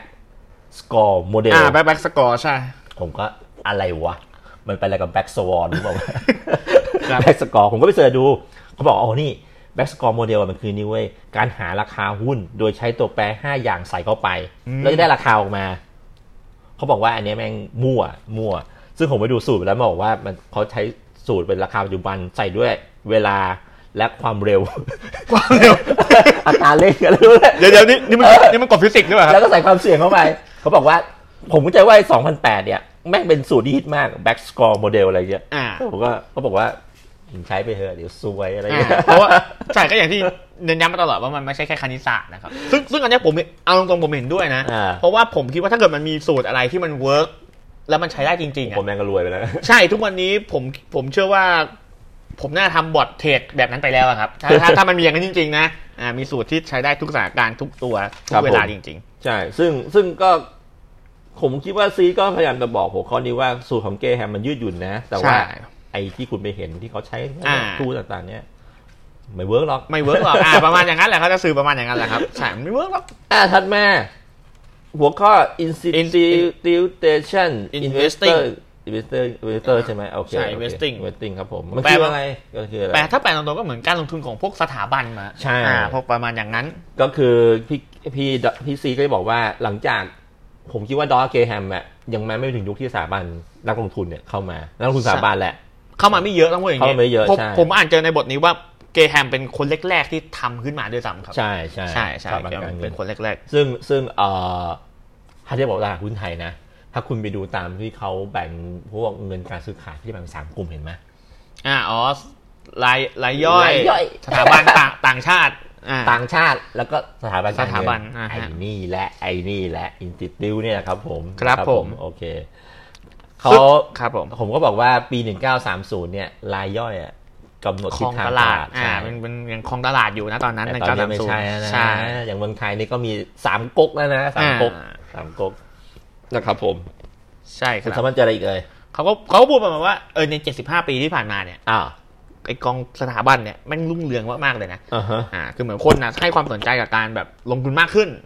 ประมาณอย่างนั้น ครับผมก็อย่างที่เมื่อกี้บอกไปก็คือ ตอนนี้กลายเป็นว่าแต่ก่อนอ่ะตอนหนึ่งก็ทำศูนย์อะไรายย่อยของตลาด แต่ตอนนี้เปลี่ยนเป็นสถาบันเป็นหนึ่งในคนที่เขาจะขับเคลื่อนตลาดด้วยแล้ว อือฮึ อ่าฮะ ซึ่ง ซึ่งซึ่งซึ่งผมเจอนี่เขาบอกว่าซีบอกว่าไอ้พวกแก๊งที่เป็นสถาบันการสถาบันนักลงทุนเนี่ยเอ่อนักลงทุนสถาบันนะนักลงทุนสถาบันเนี่ยเขาจะซื้อหุ้นโดยที่เอ่อเรียกว่าต้องมีกฎหรือลดหลักการบางอย่างอะไรเงี้ย ใช่ ซึ่ง ครับ ซึ่งมันทำให้ไม่ค่อยมี margin safety ในการลงทุน ใช่ครับ อย่างเช่นต้องต้องทำกำไรให้ได้ภายในกี่เดือนกี่ควอเตอร์ ใช่ อะไร ครับ พวกเนี้ยมีมีแฟกเตอร์เวลาเข้ามาเนี่ย แล้ว เขาอ่ะ แล้วก็ปัญหาอย่างหนึ่งที่ผมเจอที่เขาบอกก็คือว่าเพราะว่าตัวเงินมันใหญ่ด้วยครับ อืม ตัวตัวตัวเวอร์ชันของตัวเงินมันเยอะ ใช่ ทำให้เขาต้องทำกันบ้านเพื่อหาที่ลงของเงิน อ่าฮะ ให้ให้มันให้มันงอกงามให้มันให้มันทำงานได้มากขึ้น ใช่ใช่ ใช่ครับ ผม เขาแล้วเกย์แฮมเขาก็บอกว่าเกย์แฮมเนี่ยเป็นคนแรกๆนี่เลยที่เข้ามาในเนี้ยเรากำหนดลิสต์ไว้ก็คือ ใช่ใช่เป็นเป็นเป็นคนแรก ใช่ใช่ ครับ ก็คือก่อนเนี้พวกกองทุนก็ก็อยากซื้อก็ซื้ออะไรอย่างเงี้ย ๆอ่า แต่เกย์แฮมก็มาก็บอกว่าต้องมีกำหนดลิสต์อ่าอย่างเช่น ห้ามซื้อของที่ไม่อยู่ในเซตอะไรอย่างงี้สมมุตินะครับ อ่าฮะ ผม ซึ่งเอ่อแต่ซีดเนี่ยได้ด่าสุดท้ายเลย อ่า เขาบอกว่ากองทุนปัจจุบันเนี่ยสถาบันการเงินปัจจุบันเนี่ย อ่า มันไม่ได้ทำงานแบบที่เขาควรจะเป็น ใช่ใช่ไม่ไม่ได้มีการกระจายความเสี่ยง ใช่ อะไรแบบนั้นครับ เขาใช้คำว่าวิ่งตามหาฝูงสัตว์ เพื่อล่าเงิน อ่าฮะ แม่งด่าแบบเละเลยครับผม ก็คือแทนที่มันจะไปทำหน้าที่ของมัน ดันไปดูว่าฝูงชนเนี่ยแม่งไปทางไหนกัน อืม แล้วก็ไปคอยเก็บเงินจาก คอยเก็บ มัน อ่า ใช่ใช่ตามกระแสไปนะครับผมแล้วก็ไปซื้อไปบี้ไปปั่นอะไรอย่างเงี้ยนะครับผม ครับ ซึ่งซีก็คือซิด ด่า ด่านั่นเองนะครับผมในปี 2008 นะครับผม โอเค อ่ะ ถัดมา ถัดมา ถัดมาพี่แซมอน แต่ว่าผมเจอเรื่องการลงทุนทางเลือกครับเขาจะว่า alternative investment alternative investment นะครับผม ใช่ครับ ซึ่ง อ่าฮะ อันนี้เขาบอกมาประมาณ4ี่ห้าอย่างนะครับ อ่าฮะ อ่าฮะซึ่งเอาตรงๆครับ ไม่แทบแทบจะไม่รู้จักไอ้ สามสี่ห้าอย่างนี้เลย ผมไม่ อ่า ผมไม่จำเหมือนกันว่ามันคืออะไร แต่เขาพูดถึงสิ่งหนึ่งข้อหนึ่งก็คือไอ้ตัว เอ่อ venture capital- capital อะครับ ผมไปหามาเขาบอกมันคือการร่วมทุน venture capital ใช่ครับ อ่าฮะ ก็เหมือนเป็นการร่วมทุน เขาบอกวิธีเนี้ยฮิตมากในสมัยนั้น อืม ก็คือเหมือนพอเจอถ้าเป็นสมัยนี้นะ อ่า ถ้าเปรียบเทียบเหมือนถ้าเจอสตาร์ทอัพปุ๊บเนี่ยพวกกองทุนพวกนี้ก็จะไปแบบ ไปไปไปขอ มา ร่วมทุนหน่อย ซาโยชิ อ่าอะไรอย่างนั้นแบบถ้าเจออะไรดูเวิร์กเวิร์กอ่ะ เออ ไปร่วมทุนเลย อ่า อ่าเหมือนสตาร์ทอัพยุคนี้เลยต้องบอก อืม ว่าในยุคนั้นเนี่ยซีบอกว่าเฮ้ยมันไม่ใช่นะไอ้การ เออ ร่วมทุนเนี่ยมันเสี่ยง อ่าฮะ มากเลยนะ ม ก็คือโอเคเขาไม่เถียงว่าถ้าได้มันได้เยอะแต่ถ้าเสียเนี่ยมันก็จะเยอะเหมือนกัน ม ถึงแม้เราจะไปลงทุนในหลาย ๆ หลาย ๆ อันอ่ะ อืม มันก็ยังจะเสี่ยงมากอยู่ดี อืม ใช่ครับ ซึ่งซึ่งทั้งทั้งตัวเกแฮมกับร้อยเองก็บอกว่าไม่ไม่ไม่ชอบด้านนี้เหมือนกัน อ่า อ่า โอเค ครับผม งั้นเราไปต่อที่เลยครับ Golden Day Development นะครับผม Development อันนี้ผมอ่านแล้วผมจับใจความได้ว่าณปี 2008 ที่มันต่างจากช่วงที่ดอ g เจแฮมเนี่ยเขาบอกว่า มันมีเทคโนโลยี อ่ะ เข้ามาเว้ยเทคโน แล้ว โล ก็มี ยี ความซับซ้อนมากขึ้นด้วย ใช่มีเทคโนโลยีมีการใช้ใช้คอมพิวเตอร์ ใช้คอมพิวเตอร์อ่ะ ใช่ทำโมเดลต่างๆเข้ามานะครับผมซึ่งเขาบอกว่ามันทำให้คนเราอะเก่งขึ้น อ่าฮะ เก่งขึ้นแต่ว่าเหมือนกับแบบคล้ายๆมันไปยึดติด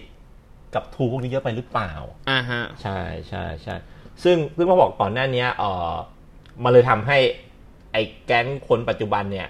มันยึดติดกับคำว่ากระแสเงินสดมากกว่า เขาบอกก่อนหน้าเนี้ยถ้าเป็นสมัยเอ่อพี่พี่เบนกับพี่ดอนเนี่ยเขาบอกว่าเคยดูเรื่องรายรับรายจ่าย รายรับรายจ่ายอ่า ใช่สองคือปันผลนะครับผม อ่าฮะ แต่เขาบอกถึงโมเดิร์นเดย์ตอนนี้เนี่ยเขาไปดูเรื่องกระแสเงินสดด้วย ใช่ครับ เพราะว่าผมเข้าใจว่าพอมันมีทูมนุษย์เนี่ยมันสา มัน มาร มั ถ นตามง่ายอ่ะ มัน มันตาม ตามง่าย ง่ายต้องพูด ใช่ อย่างนี้ใช่ครับ ถ้าเมื่อก่อนพี่เบนมีก็น่าจะดูเหมือนกัน ใช่ใช่ผมผมเชื่อว่าเขาจะดูอยู่แล้ว เพราะนี่ ใช่ สำคัญแล้วเขาก็บอกว่าเหมือนกับว่าทุกวันนี้นักลงทุนน่ะจะรู้ อือฮึ แบบข้อมูลคู่แข่งกับพวกซัพพลายเออร์ อ่าฮะ เยอะมาก ก็เขาก็น่าจะเพราะคอมพิวเตอร์เข้าถึงแล้วครับ อืม ข่าวมีในอินเทอร์เน็ตคือแต่ก่อนเนี่ยเรื่องบางเรื่องมันปิดข่าวง่ายอะแต่ อือฮึ เดี๋ยวนี้ยิ่งยิ่งยิ่งสมัยเราอ่ะถ้าเกิดพูดยิ่งพูดถึงสมัยเราเนี่ย มันปิดข่าวลำบากครับ เราจะรู้ อ่าฮะ ข่าวทุกอย่างที่เกี่ยวข้องเลย อือฮึ ประมาณนั้นครับ ครับผม แล้วก็ผมเจออีกโอ้โหยังมีศัพท์เพียบเลย EMS Efficiential ใช่ Market อันนี้เป็นส่ Hypothesis วนที่งงที่สุดของตรงนี้แหละครับ ราคาแปรผันตามข้อมูลปัจจุบันอะไรเงี้ย แล้วก็มี CA PM MPT ผมคิดว่าพวกนี้มันเป็นเรียกว่าเป็นหลักการหรือเป็นศัพท์ที่เขาใช้ในสมัย2 2008 เนอะ ครับหรืออาจจะใช้ในทุกวันนี้ก็ได้แต่เราแต่เอาตรงๆผมอ่านแล้วก็ไม่เข้าใจเหมือนกั แต่เราไม่ได้ลุยไปขนาดนั้น ใช่ครับผม เออครับผม แล้วก็เออผมเจอว่าเขาพูดเรื่องเฟด อ่าฮะ บรรดาเรื่องเฟดผมว่าเฟดก็คือไอ้เฟดลอรีเซิร์ฟอะไรพวกเนี้ยนะครับผม ครับ ไอ้แก๊งเฟดที่แม่งประกาศเลยปุ๊บ ประ แม่ กาศ ง แล้ว ขึ้นแม่ง ขึ้นลลง ง เนี่ ขึ้นลง ย อยู่คนเดียวนะ ก็คือเอาจริงๆอ่ะซีคาเมนแม่งด่าเฟดด่าว่าเนี่ย คล้ายๆภาษาละแหน มันยุ่งอะไร มันยุ่งอะไร เพราะว่าเฟดเนี่ย เวลามันเข้ามา มันทำให้ราคาตลาดคลาดเคลื่อน อ่า ซึ่งผมว่าแม่งจริงว่ะ มันไม่ควรมีใครสักคนที่แบบแม่งมาพูดอะไรแล้วมันทำให้ตลาดราคาตลาดแม่งเปลี่ยนไปเปลี่ยนมาอย่างนี้ได้นะซึ่งซึ่ง ครับ ซีดบอกว่าซีดไม่ค่อยเห็นด้วยกับเฟดที่เข้ามายุ่งอะไรแบบนี้นะครับผมอ๋อนี่มันเลยทำให้ผมเจอศัพท์คำหนึ่งเขาเขาใช้คำว่าอารันกินสแปนเฟด อืม มันคือนี่อารันกินสแปนเนี่ยมันได้เป็นเฟดยุคเริ่มต้นเลย อ่าฮะ มันมีหนังสือหนึ่งผมอ่านอยู่อารันกินสแปนตอนนี้ก็กลายเป็นอะไรนะเบอร์โรแทนก็คือเขาจะพูดประมาณว่าไอ้เฟดเนี่ย มันผ่านยุคหลายๆคน แล้วก็ใช้กับแบบให้ไอคนคนหนึ่งขึ้นมาพูดเนี่ย อย่างอลันกินสแปนพูดอะไรเงี้ย มันทำให้ราคามันขึ้นมันลงผันผวน อ่า ใช่ใช่ ครับ คุณสามารถเจออะไรไหมครับ อันนี้ผมจะย้อนกลับไปนิดหนึ่งครับ อ่าฮะ คือเขาบอกว่าที่ผมเจอก็คือว่าเขาบอกว่าในทุกวันนี้ในปี อ่า 2008 นะครับแล้วมันเริ่มมีการไปลงทุนต่างประเทศเยอะขึ้นครับ อ่าฮะ ซึ่งเขาบอกว่าไอ้ซิงเนี่ยเขาก็เตือนว่า เอ้ย มันก็เป็นการกระจายความเสี่ยงที่ดีนะ อ่าฮะ แต่เขาบอกว่าอย่าลืมคำนึงถึงเรื่องอัตราการแลกเปลี่ยนนะ ใช่ เรื่องการเมืองอีก อ่า เรื่องเขาเรียกกฎหมายในแต่ละประเทศที่ไม่เหมือนกัน อือฮึ รวมถึงที่สำคัญมากเลยที่ซีบอกก็คือว่า หลักการบัญชีอะแต่ละประเทศก็ต่างกันนะ อือฮึ เช่นงบงบดุลประเทศหนึ่งอาจจะมีหลักการแบบนี้ อืม อีกประเทศหนึ่งอาจจะไม่ได้เหมือนกันก็ได้ อืม ใช่เขาเลยบอกว่าการไปดูงบบัญชีต่างประเทศหรือที่อื่นเนี่ยอาจจะต้องดูศึกษาพวกนี้ก่อนด้วย อ่า ก่อนไปลงทุน ผมเจออีกอันหนึงอันนี้ซีก็แซะเหมือนกันเขาบอกว่าตรงโมเดิร์นเดย์เนี่ยโมเดิร์นเดย์มันเกิดอะไรขึ้นเขาบอกว่าทุกวันเนี้ยมันสามารถดูหุ้นได้ผ่านจอทีวีเขาบอกว่ามันเหมือนว่าเราทำฝูงฝูงคนเนี่ยมานั่งอยู่หน้าทีวี แล้วก็มีอักษรวิ่งตึ๊ดตึ๊ดตึ๊ดตึ๊ดตึ๊ดตึ๊ดอะไรเงี้ยเขาจะว่าอะไรนะอินเทอร์เน็ตอินเวสเตอร์อะไรพวกเนี้ย ครับ เท่านี้คือคล้ายๆแบบแก๊งอะไรแก๊งจัดโต๊ะคอม อ่า แล้วก็มีตาจอดู หุ้นซ้ายขวา เยอะๆ อะไรแบบเนี้ยใช่ใช่ใช่ก็ปัจจุบันเนี่ยอ่ะมันเป็นอย่างนี้อยู่นะครับผมข้อมูลมันเข้ามาหาเราอย่างรวดเร็ว เกินไป เขาใช้คำว่าเกินไปนะที่ผมผมอ่านเจอ ครับ เราไม่ควรรู้อะไรเยอะขนาดนั้นนะครับ โอเค ครับผม อ่ะต่อเลยคุณแซมมอน โอ้ยยาวมากครับ EP เหลือสองงานสุดท้ายแล้วตันนะนะ ครับผม กับหัวข้อที่ชื่อ หัว ว่า ข้อถัดไป คำถามที่รอคำตอบ อ่า ไม่ได้ คำคำถามที่ไม่มีคำตอบอะไร คำถามที่ไม่มีคำตอบอ่า อ่าครับผม โอเค unanswered question นะครับผม โอเคอ่ะคุณวันเปิดไหม ครับ อันเนี้ยเขาบอกว่าเขาก็เกรินนำมาว่าเอ้ยทุกวันเนี้ยมันยังมีคำถามที่แบบเขาเรียกว่าไม่ไม่ไม่ได้มีคำตอบอยู่อ่ะ อือฮึ ใช่ เขาบอกว่ามันก็มีหลายข้อเลยแหละอ่ะแต่ อื เขา อฮึ จะยกตัวอย่างขึ้นมาละกัน อือฮึ เขาบอกว่าหนึ่งเนี่ยคำถามที่มาถามคือ เราควรโฟกัสกับ relative หรือ absolute value มากกว่ากัน อือฮึ ใช่ ซึ่งผมคิดในใจตอนอ่านเนี่ย ไม่งคืออะไร เขาถามอะไรกันวะแป๊บหนึ่งยังไม่รู้เลยมันคืออะไรนะสองอย่างเนี้ยอ่ะซึ่งซึ่งโอเคเขาเข้าใจดีเขามีเขามีอธิบายมานะครับ อ่าอ่าอ่า อ่ะเขาก็บอกว่าไอ้ relative value เนี่ย อ่ามั มันคือการเปรียบเทียบสินทรัพย์ว่าถูกกว่าอีกตัวหนึ่งตรงๆเลย ไอ้สองมิติอะไรก็ อ่า ได้ เช่นเช่นเช่น Two dimension เขาบอกว่าแบบ Microsoft เนี่ยถูกกว่า IBM อ่า อันนี้คือเปรียบเทียบกันง่ายๆ อย่างนี้เลย อ่า อันนี้คือ relative แต่ถ้าเขาบอกถ้าเป็น absolute เนี่ย คือการที่ว่า ดูมูลค่าเอา ถึงถึงมันจะถูกกว่านะ แต่เราก็ต้องดูด้วยว่าไอ้ Microsoft เนี่ยมันมันถูกพอที่เราจะซื้อหรือเปล่า อ่า ไม่ไม่ อ่า ไม่ใช่แค่ถูกกว่า IBM แล้วซื้อนะ อืม มันต้องถูกพอที่เราจะซื้อหรือเปล่าด้วย อืม อันนี้คือแบบ absolute ใช่ครับ ก็คือ อันนี้ผมอ่านผมก็งงเหมือนกันผมพูดอะไรวะหรืออะไรเงี้ยแต่ผมจับคล้ายๆกับบอกว่าเวลาคุณจะเลือกหุ้นเนี่ยยังไม่มีใครบอกได้นะวิธีไหนแม่งเด็ดสุด อ่า ระหว่างว่าไปดูหุ้นที่ธุรกิจเหมือนกันสองอันแล้วเทียบราคาเอา อ่าก็คือแบบ relative อ่า relative เรี อย ย่าง บ เงี้ย เอาอะไรอย่างเงี้ยธุรกิจคล้ายกันราคานี้แพงกว่าดีกว่ายังไงอะไรอย่างเงี้ยกับสองคือดูราคาจริงเลย อ่า อ่าอันไหนวิธีไหนวิธีไหนไม่ดีบอกว่าอะไรอย่างเงี้ย ครับ ครับผม อันนี้เขาเสริมนิดนึงก็คือบอกว่า หรือเราใช้ทั้งสองอย่างเลยก็ได้นะเขาบอกว่ามันหมายถึงว่าเขาบอกว่าพวกเฮสฟันนะครับ อ่า ชอบทำแบบนี้ก็คือว่าสมมติเมื่อกี้ IBM กับ Microsoft ใช่ไหม อ่า สมมตินะสมมติเรามองว่า Microsoft จะรุ่ง IBM เนี่ย อ่า เขาก็ทำการซื้อหุ้น Microsoft เข้าไป อ่าฮะ แล้วก็ช็อตหุ้น IBM ครับ อ่า การช็อตก็คือการเหมือนกับเป็นการซื้อว่าไอ้ IBM เนี่ยจะตกคือ เออ ปกติตลาดหุ้นน่ะเราจะทำเราจะได้กำไรจากเฉพาะตอนหุ้น เออ ขึ้นถูกไหมฮะ เออ แต่การช็อตเนี่ยจะทำให้สามารถเราได้กำไรจากตอนหุ้นตก เห ด้ว มื ย อนว่ามี BTS กับ Beam ใช่ไหมซื้อได้สองอันเลย อ่าอ่ะไม่ไม่ก็ถ้าเกิดเราสมมติสมมตินะเรามองว่าบีเทจะลุ่งบีมจะ ใคร ลุ่ง ได้สีเขียว เราก็ได้ได้อันอยู่ อ่าใช่ใช่ ซึ่งเขาบอกว่าไอการทำวิธีเนี้ยมันจะเหมือนกับว่าเอ้ยเราจะได้กำไรสองทางเลยนะคือถ้าเราคิดถูก ถ้าเราคิดถูกนะฮะเราจะได้กำไรสองทาง ในทางกลับกันถ้าเราคิดผิด เช่นอ่ะเมื่อกี้เราเราเรามองว่ามันคอนโจะขึ้นมันคอนโแม่งลง เออ IBM แม่งขึ้น ถ้าเราช็อต IBM ไปซื้อ Microsoft เราก็จะเสียก็เจ็บตัวสองเท่าอะครับ เดี๋ยวผมเล่าเยอะได้ จริงๆอะผมกำลังใช้แผนนี้อยู่ คุณรู้ไหมตอนนี้มันมีไอไอ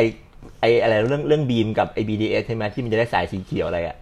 อ่าฮะเหมือนสีส้มเสือเออมันท้องกันเยอะครับ มันมีมันมีเขียวที่แม่งไม่ยอมอะไรตอนเนี้ย อ่า สีเขียวที่ผ่านสยามอะไรอะเส้นทำเงินเนี่ย ผมก็กะงี้เว้ยซื้อแม่งทั้งบีมทั้งบีดีเอสองอันเลย สุดท้ายพอใกล้ได้ขับปุ๊บผมก็ขายตัวที่มันไม่ได้ประมูลทิ้งไปแต่เมื่อกี้อีกทีอย่างที่คุณบอกอะถ้ามันคิดผิดถึงสองอย่างคือ ใช่มันก็จะเจ็บ ถ้ามีลายที่สามมาขึ้นมา กูชิบหายเลย เอออย่างเงี้ยมันมันก็จะชิบหายกันหมดครับ ใช่ใช่ใช่ใช่ ใช่ครับผม ก็คือมันไม่เซฟนะ มันอาจจะมี ใช่ อินซิเดนต์อะไรเกิดขึ้นก็ได้นะครับ ใช่ ผม ครับผม โอเค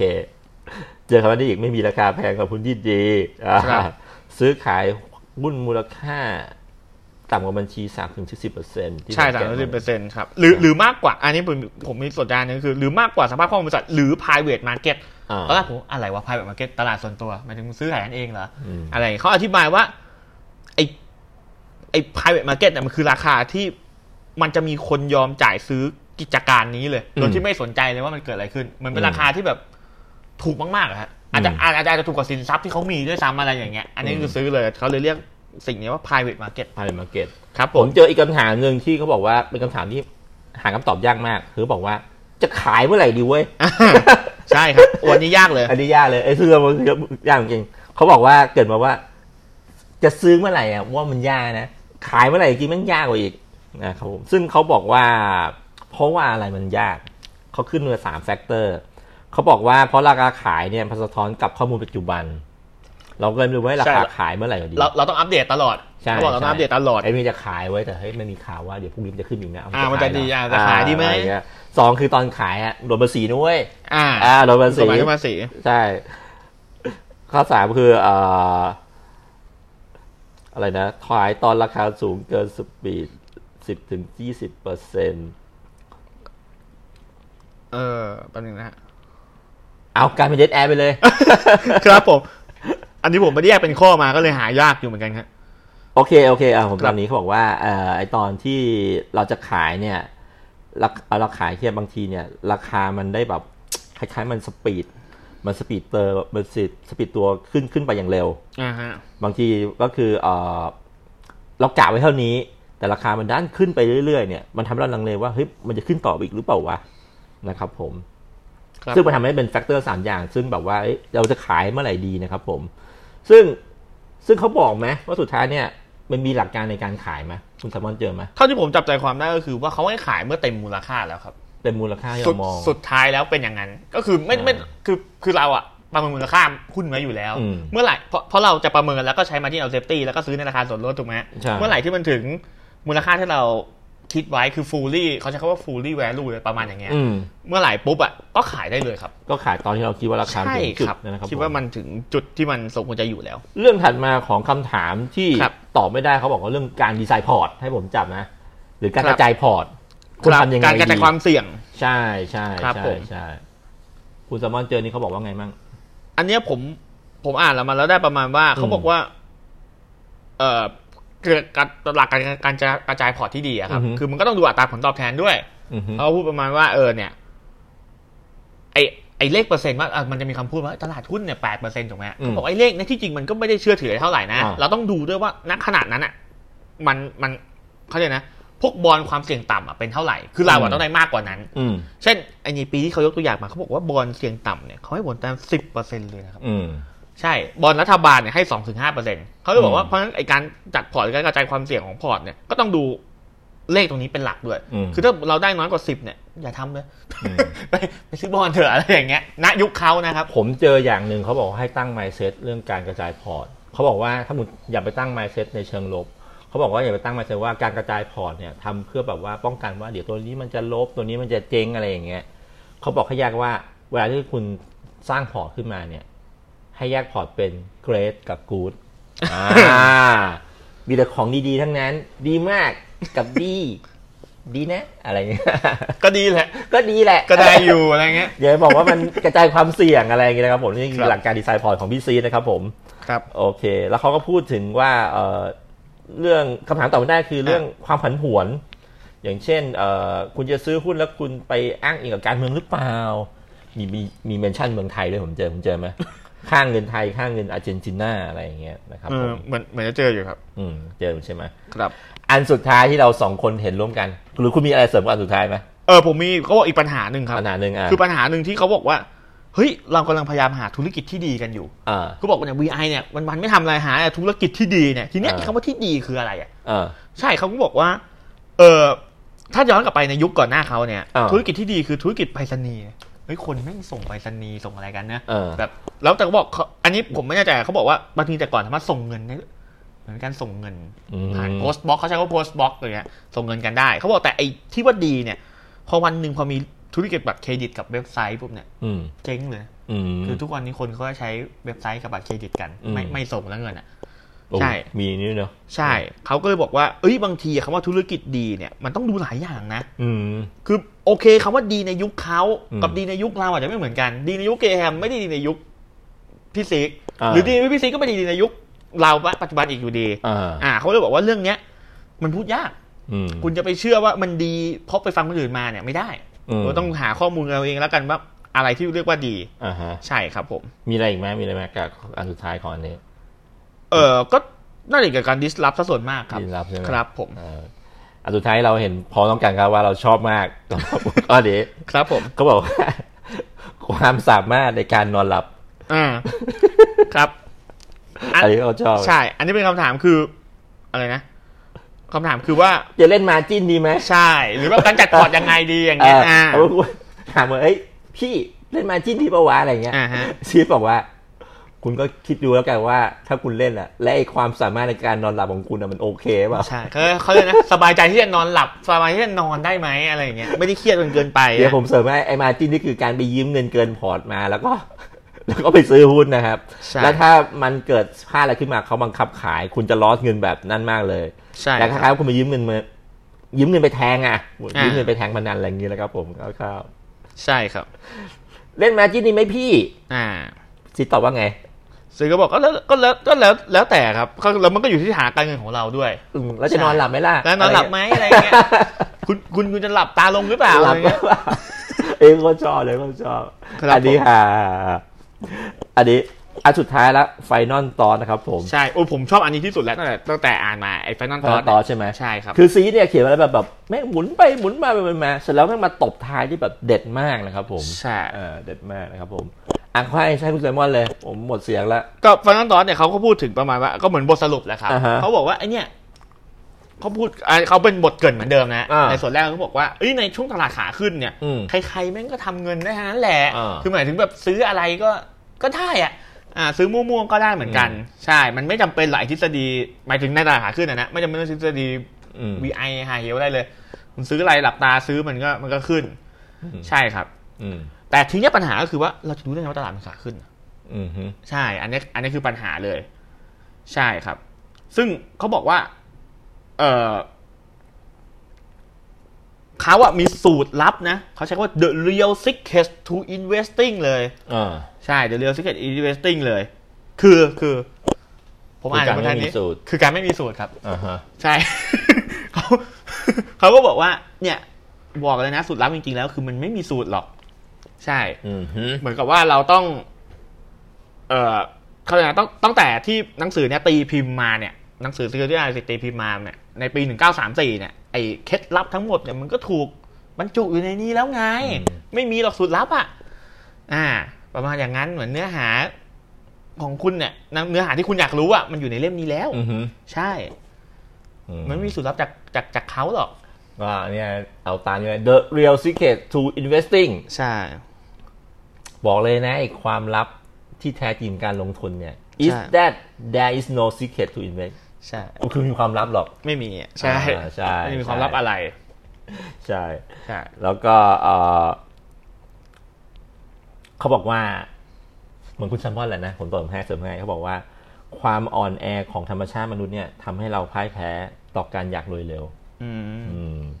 ตราบใดที่ความอ่อนแอของมนุษย์เนี่ยยังดำเนินต่อไปนะครับ แนวทางการลงทุนแบบระยะยาวของ VI เนี่ย มันก็ยังทำให้ผมทำเงินได้ตลอดมานะครับ ใช่ครับ อ่าอ่าโคตรเท่เลยอันเดี๋ยวโคตรเท่เลย ก็คือ VI ก็คือคล้ายๆซีคาร์แมนนะเขาบอกว่าเขาอยู่เหนือมนุษย์ทั่วไปนะ อ่าม นุษย์ทั่วไปเนี่ยยังอ่อนแอกับการอยากรวยเร็ว ใช่ VI มองเห็นจุดบอดตรงนี้แล้วเข้าไปทำเงินได้ ใช่ครับ ว่าเขาก็บอกแล้วผมก็จะทำเงินต่อไปนะ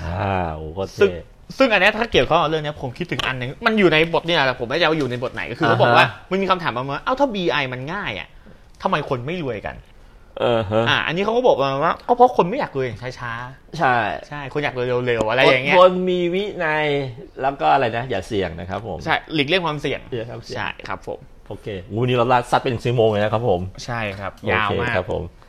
งั้นวันนี้ก็คุณแซมมอนครับปิดเสียงนะครับปิดปิดปิดรายการเลย เดี๋ยวเราพูดนิดนึงเกี่ยวกับไอ้นี่ไหมไอ้ยอด follow ที่เพิ่มขึ้นของชาแนลครับโอ้อันนี่ตกใจมากเลยครับผม เอ่อก็ เอาคุณจะพูดอะไรไม่ได้พูดสิคุณแซมมอนไรเดอร์ อ๋อพอพอดีว่าเดี๋ยวจะพูดถึงเรื่องไอ้ที่ผู้ติดตามที่เอ้ยเพิ่มขึ้นเยอะมากจนตกใจตอนแรกผมคิดว่าบอทนะ โอ้โหเหมือนตำรวจลงเลยอะ เอ อนึกว่าแบบมีใครแม่งเอาชาแนลเราไปให้ให้เจ้าลงลงพิมพ์ที่ไหนหรือเปล่า มันละเมิดลิขสิทธิ์อะไรอย่างเงี้ย ขอบคุณมากเลยครับคุณท่าน ใช่ นะครับผม ขอบคุณทุกท่านที่กดสับกดสับใหม่มาประมาณ 2,000 ท่านเลยนะ เออมันเกิดอะไรขึ้นเลยอะ ใช่อันอันนี้ผมเห็นในในคอมเมนต์หนึ่งเขาบอกว่ามาตามมาจากทวิตเตอร์ครับ อันนี้ก็ ไม่แน่ใจเหมือนกันผมอันนี้โดยส่วนตัวผมไม่ได้ไม่ได้เล่นทวิตเตอร์เลยครับอันนี้ อ่าฮะ ครับผม ผมขอบพระคุณแม่นะครับ ผมเขาเข้าใจว่าเป็นคุณทาสแมวนะ ครับ แล้วก็ขอบคุณคุณภูมิพัฒน์ด้วยนะครับ ผมโอ้โห แบบว่า เป็นแบบว่าแฟนพันธ์แท้จริง ๆ นะครับ ผม ครับ เราจะรวยไปด้วยกันนะครับทั้งทุกท่านนะครับ ผม ครับ งั้นก็ EP นี้ก็ยาวมากเลยเดี๋ยวเราก็จบที่ตรงนี้แล้วกันครับ ครับผมโอเค ครับ ขอบคุณมากครับ ขอบคุณ สวัสดี ทุกท่านครับขอบคุณ สวัสดี ครับ